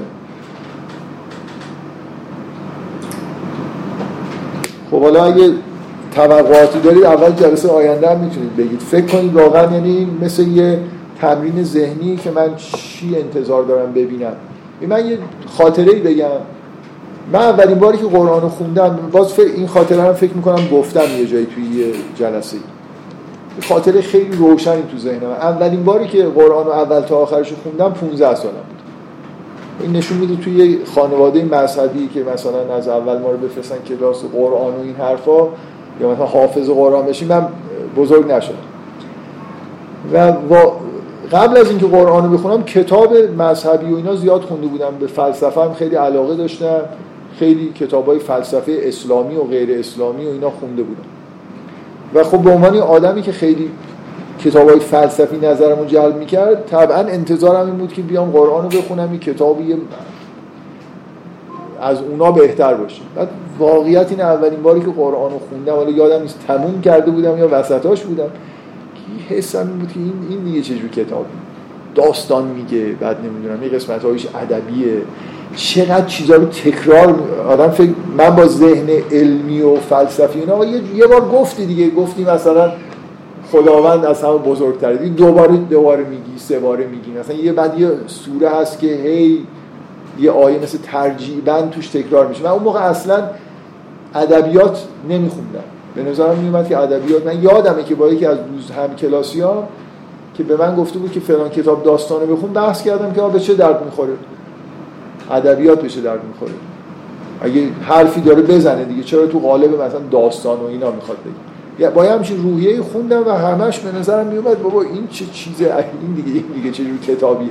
یادمه که یه یادم کجای خونه وایستاده بودم که این به ذهنم رسید که خب اگه واقعا کتاب خداست باید غیر عادی باشه برام دیگه. یعنی این یه لحظه به ذهنم رسید که برای چی اینجوری فکر می‌کنم؟ نباید انتظار میداشتم که یه چیز شبیه کتابایی که تا خونده بودم و خوشم اومده بود ببینم. باید یه چیز عجیب و غریبه یه خود شگفت انگیز می‌دیدم. و خیلی این فکر برام آرامش بخش بود. میگم قبل از اینکه بخونم به این چیزا فکر نکردم. بعد وسطش یا بعد از اینکه خوندم به ذهنم رسید که انتظار نادرستی داشتم. یه کتاب معجزه آسای آسمانی هم مثل کتاب متحری یا نمی‌دونم تغییر ارانی باشه. مثلا فصل بندیاش اینجوری باشه مقدمه داشته باشه بعد نمی‌دونم استدلال توش بکنه. خب این یه زبانیه که الان ما باش آشنا هستیم. این اصلا این چیز دیگه است. این چیزی. دا وسط داستان یه قطعه استدلال مثلا فلسفی عجب و غریب توش هست بعد دوباره داستان ادامه پیدا می‌کنه میری یه جای دیگه. همین الانش هم کتاب در این حد که ظاهر آشفته و در هم و در هم داشته باشه باور کنید پیدا یعنی کسی جرئت نمی‌کنه. این پست مدرنا چون به آشفتگی علاقه مندن شاید آشفته تر از این چیز کرده باشن تولید کرده باشن. ولی کلا اینجوریه دیگه شما کتابو می‌خونی این چه فصل بندیه چرا اینجوری شروع میشه؟ چرا اونجوری تموم میشه؟ همش عجیب و غریبه دیگه. خب من و اولین باری که خوندم منو اذیت کرد تا اینکه احساس کردم که واقعا خب اگه کتاب خداست که بر... نباید شبیه کتاب های انسان ها باشه. بنابراین یه خورده بیشتر بخونم بیشتر مثلا مثل اینکه شما یه شاعری رو پیدا کنید خیلی عجب و غریب شعر میگه. از یه جایش اگه خوشتون بیاد و ادامه بدید ممکنه بفهمید که این یه زبان خیلی خاصی داره و یه جور خاصی حرف می‌زنه و کم کم آشنا بشید و بفهمید. زبان قرآن کاملا از واژه گرفته تا نحوه فصل بندیش تا جمله بندیش اینجوریه که باید سعی کنید که باش آشنا بشید. در هیچ دوره تاریخی فکر نمی کنم در هیچ زبانی کسی به دنیا اومده باشه که با قرآن راحت ارتباط برقرار کرده باشه. ممکنه از اول مثلا زیبایی های ادبیشو ببینه خوشش بیاد ولی مفهومی مثلا خیلی براش ساده نباشه فهمیدنش. یه جایشو بفهمه یه جایشو نفهمه. بالاخره تلاشی لازمه و این انتظار میره. از اینکه کتاب یعنی می‌خوام بگم میزان شگفت انگیز بودنش می‌خوره به اینکه یه کتاب عجیب و غریبی باشه. باز خیلی از کتابایی که مثلا بهاییت کتابش کتاب قرن مثلا 20 دیگه. بالاخره بندی شبیه کتابای حالا نه خیلی بگم شبیه کتاب فلسفی و اینا ولی خیلی کتاب نرمالیه. و برای توده مردم کتابای نرمالی که با فرهنگ هر زمانی حالا من یه بحث درباره توده مردم جلسه آینده در مورد مسئله معجزه بودن و نبودن و اینا یه بحثی هست بذارید چون نمی‌خوام ناقص بگم بذاریم برای جلسه آینده. من خاطره به نظرم اومد که بگم بد نیست که یه نقطه عطفی توی آشنایی ما و با قرآن این بود که این مسئله شگفت انگیز بودنش برام حل شد. از یه نقطه ضعف تبدیل به نقطه قوت شد. که اگه از قبل فکر می‌کردم باید این ملاک رو میذاشتم که کتاب عجیب و غریب باشه نه کتاب کتاب مثلا بسم الله الرحمن الرحیم الف لام میم. دیگه از اولش یعنی یه جوری آب پاکی رو رو دست همه میریزه که خیلی فکر نکن می‌فهمی. هنوز هم که نفهمیده یعنی چی. یعنی بالاخره این سیگنال مثبتیه به نظر من. الان همین که راحت نمی‌تونید بفهمید که صلاح حال شما تموم شد جلسه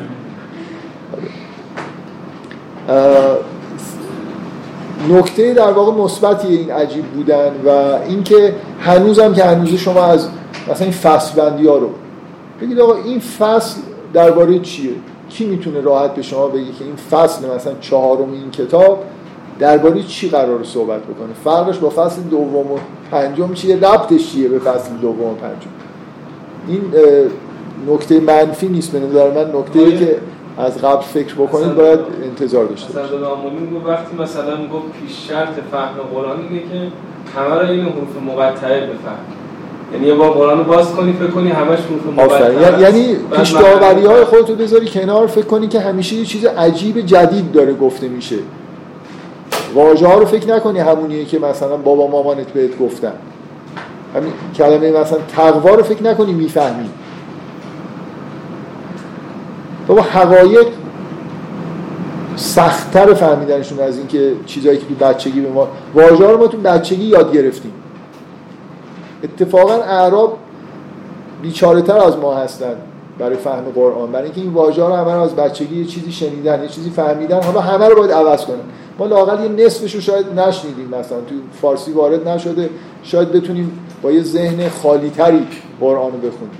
به هر حال بگذاریم. من مثلا جلسه رو تموم کرده بودم.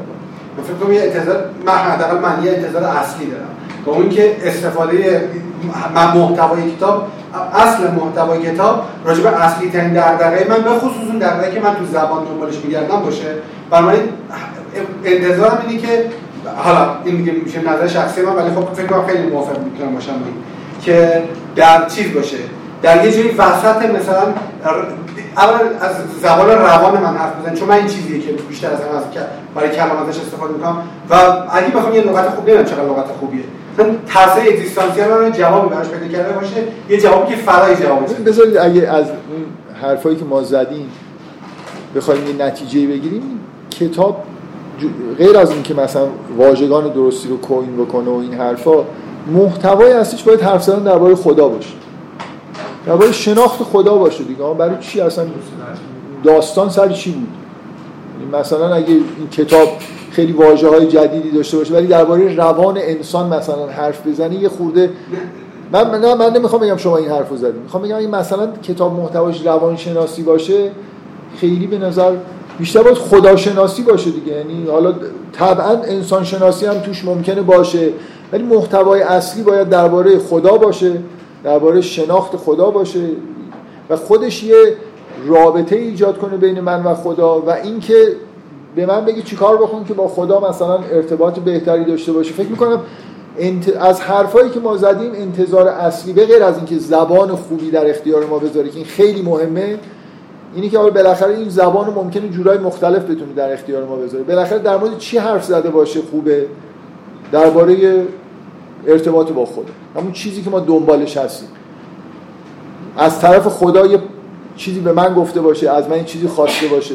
خدا رو به من معرفی کرده باشه. فکر می‌کنم انتظار ما انتظار اصلیمون از نظر محتوایی اینه که درباره مثلا فرض کنید شیوه جنگیدن نباشه. درباره آشپزی نباشه. اینا اینا چی غذا چیز مهمیه. ولی ما انتظار نداریم خدا پیام فرستاده باشه توش درباره آشپزی با من حرف زده باشه. انتظار دارم درباره عرفان با من حرف زده باشه. برای اینکه این چیزیه که برای من مهم بود و فکر می‌کنم که لازمه که آدما در واقع دنبالش باشن و شاید در احساسم اینی که ارتباط از اونور یه جوری مکمل ارتباط از اینور باید باشه. بیشتر حرفم اینه که من بیشتر از این دنبال معجزه فرمی میگردم دنبال معجزه محتوایی میگردم حالا معجزه چیز به نظر من تلفیقیه دیگه. همین که یه چیزی هست تو ممکنه بتونی یه جاشو بگیری فرمشو خیلی خوب درست کنی محتوا رو از دست بدی محتوا رو درست کنی فرم رو از دست بدی نظم ریاضیشو درست کنی هر دوتای اونا رو از دست بدی. اینکه در مجموع یه ویژگی داره. این من از این جهت حساسیت نشون میدم که بیشترین حرفی که توی تاریخ کلام زده شده اینه که معجزه قرآن معجزه ادبیه. و خیلی به نظر خوب نیست دیگه. تو آقای فرمالیستی بگی محتوای مثلا ویژه رو فقط در فرم ویژه میشه. یعنی فرم یه حدی از محتوا. من, من می‌خوام بگم که همه روی همدیگه یه جوری یعنی نه اینکه فرم فرم معجزه آسایی نیست یا محتوا نیست ولی قرآن میگه که یه چیزی مثل یه سوره نمیگه یه آیه شبیه نمی‌تونید بیارید میگه یه سوره شبیه نمی‌تونید بیارید سوره اول و آخر داره یه فرم پیچیده ای داره محتوای پیچیده ای داره. به اندازه از یه حدی که پیچیده تر میشه دیگه نمی‌تونید. یه چیزی بیارید که همه ایناش درست باشه. یکیشو ممکنه برید بچسبید یه خود درستش بکنید اون یکی به از دست بدید. بنابراین یه مقدار کلیتش معجزه تو کلیتشه نه تو همه اجزاشه نه توی یه بخشش. و الا می‌تونست همینجوری بگه دیگه. مثلا یه یه سوره ای بیارید که مثلا از نظر ادبی به این خوبی باشه. بگم خواسترش بکنه که معجزه آسا بودنش مثلا بره واضح راهنمایی بکنه که منظور از معجزه چیه. ولی کلا حرف اینه که میگه یه چیزی یه بخش شبیه این بیارید شامل همه چیزهایی که تو اون بخش هست می‌تونه عامل معجزه آسا بودنش باشه. بسیار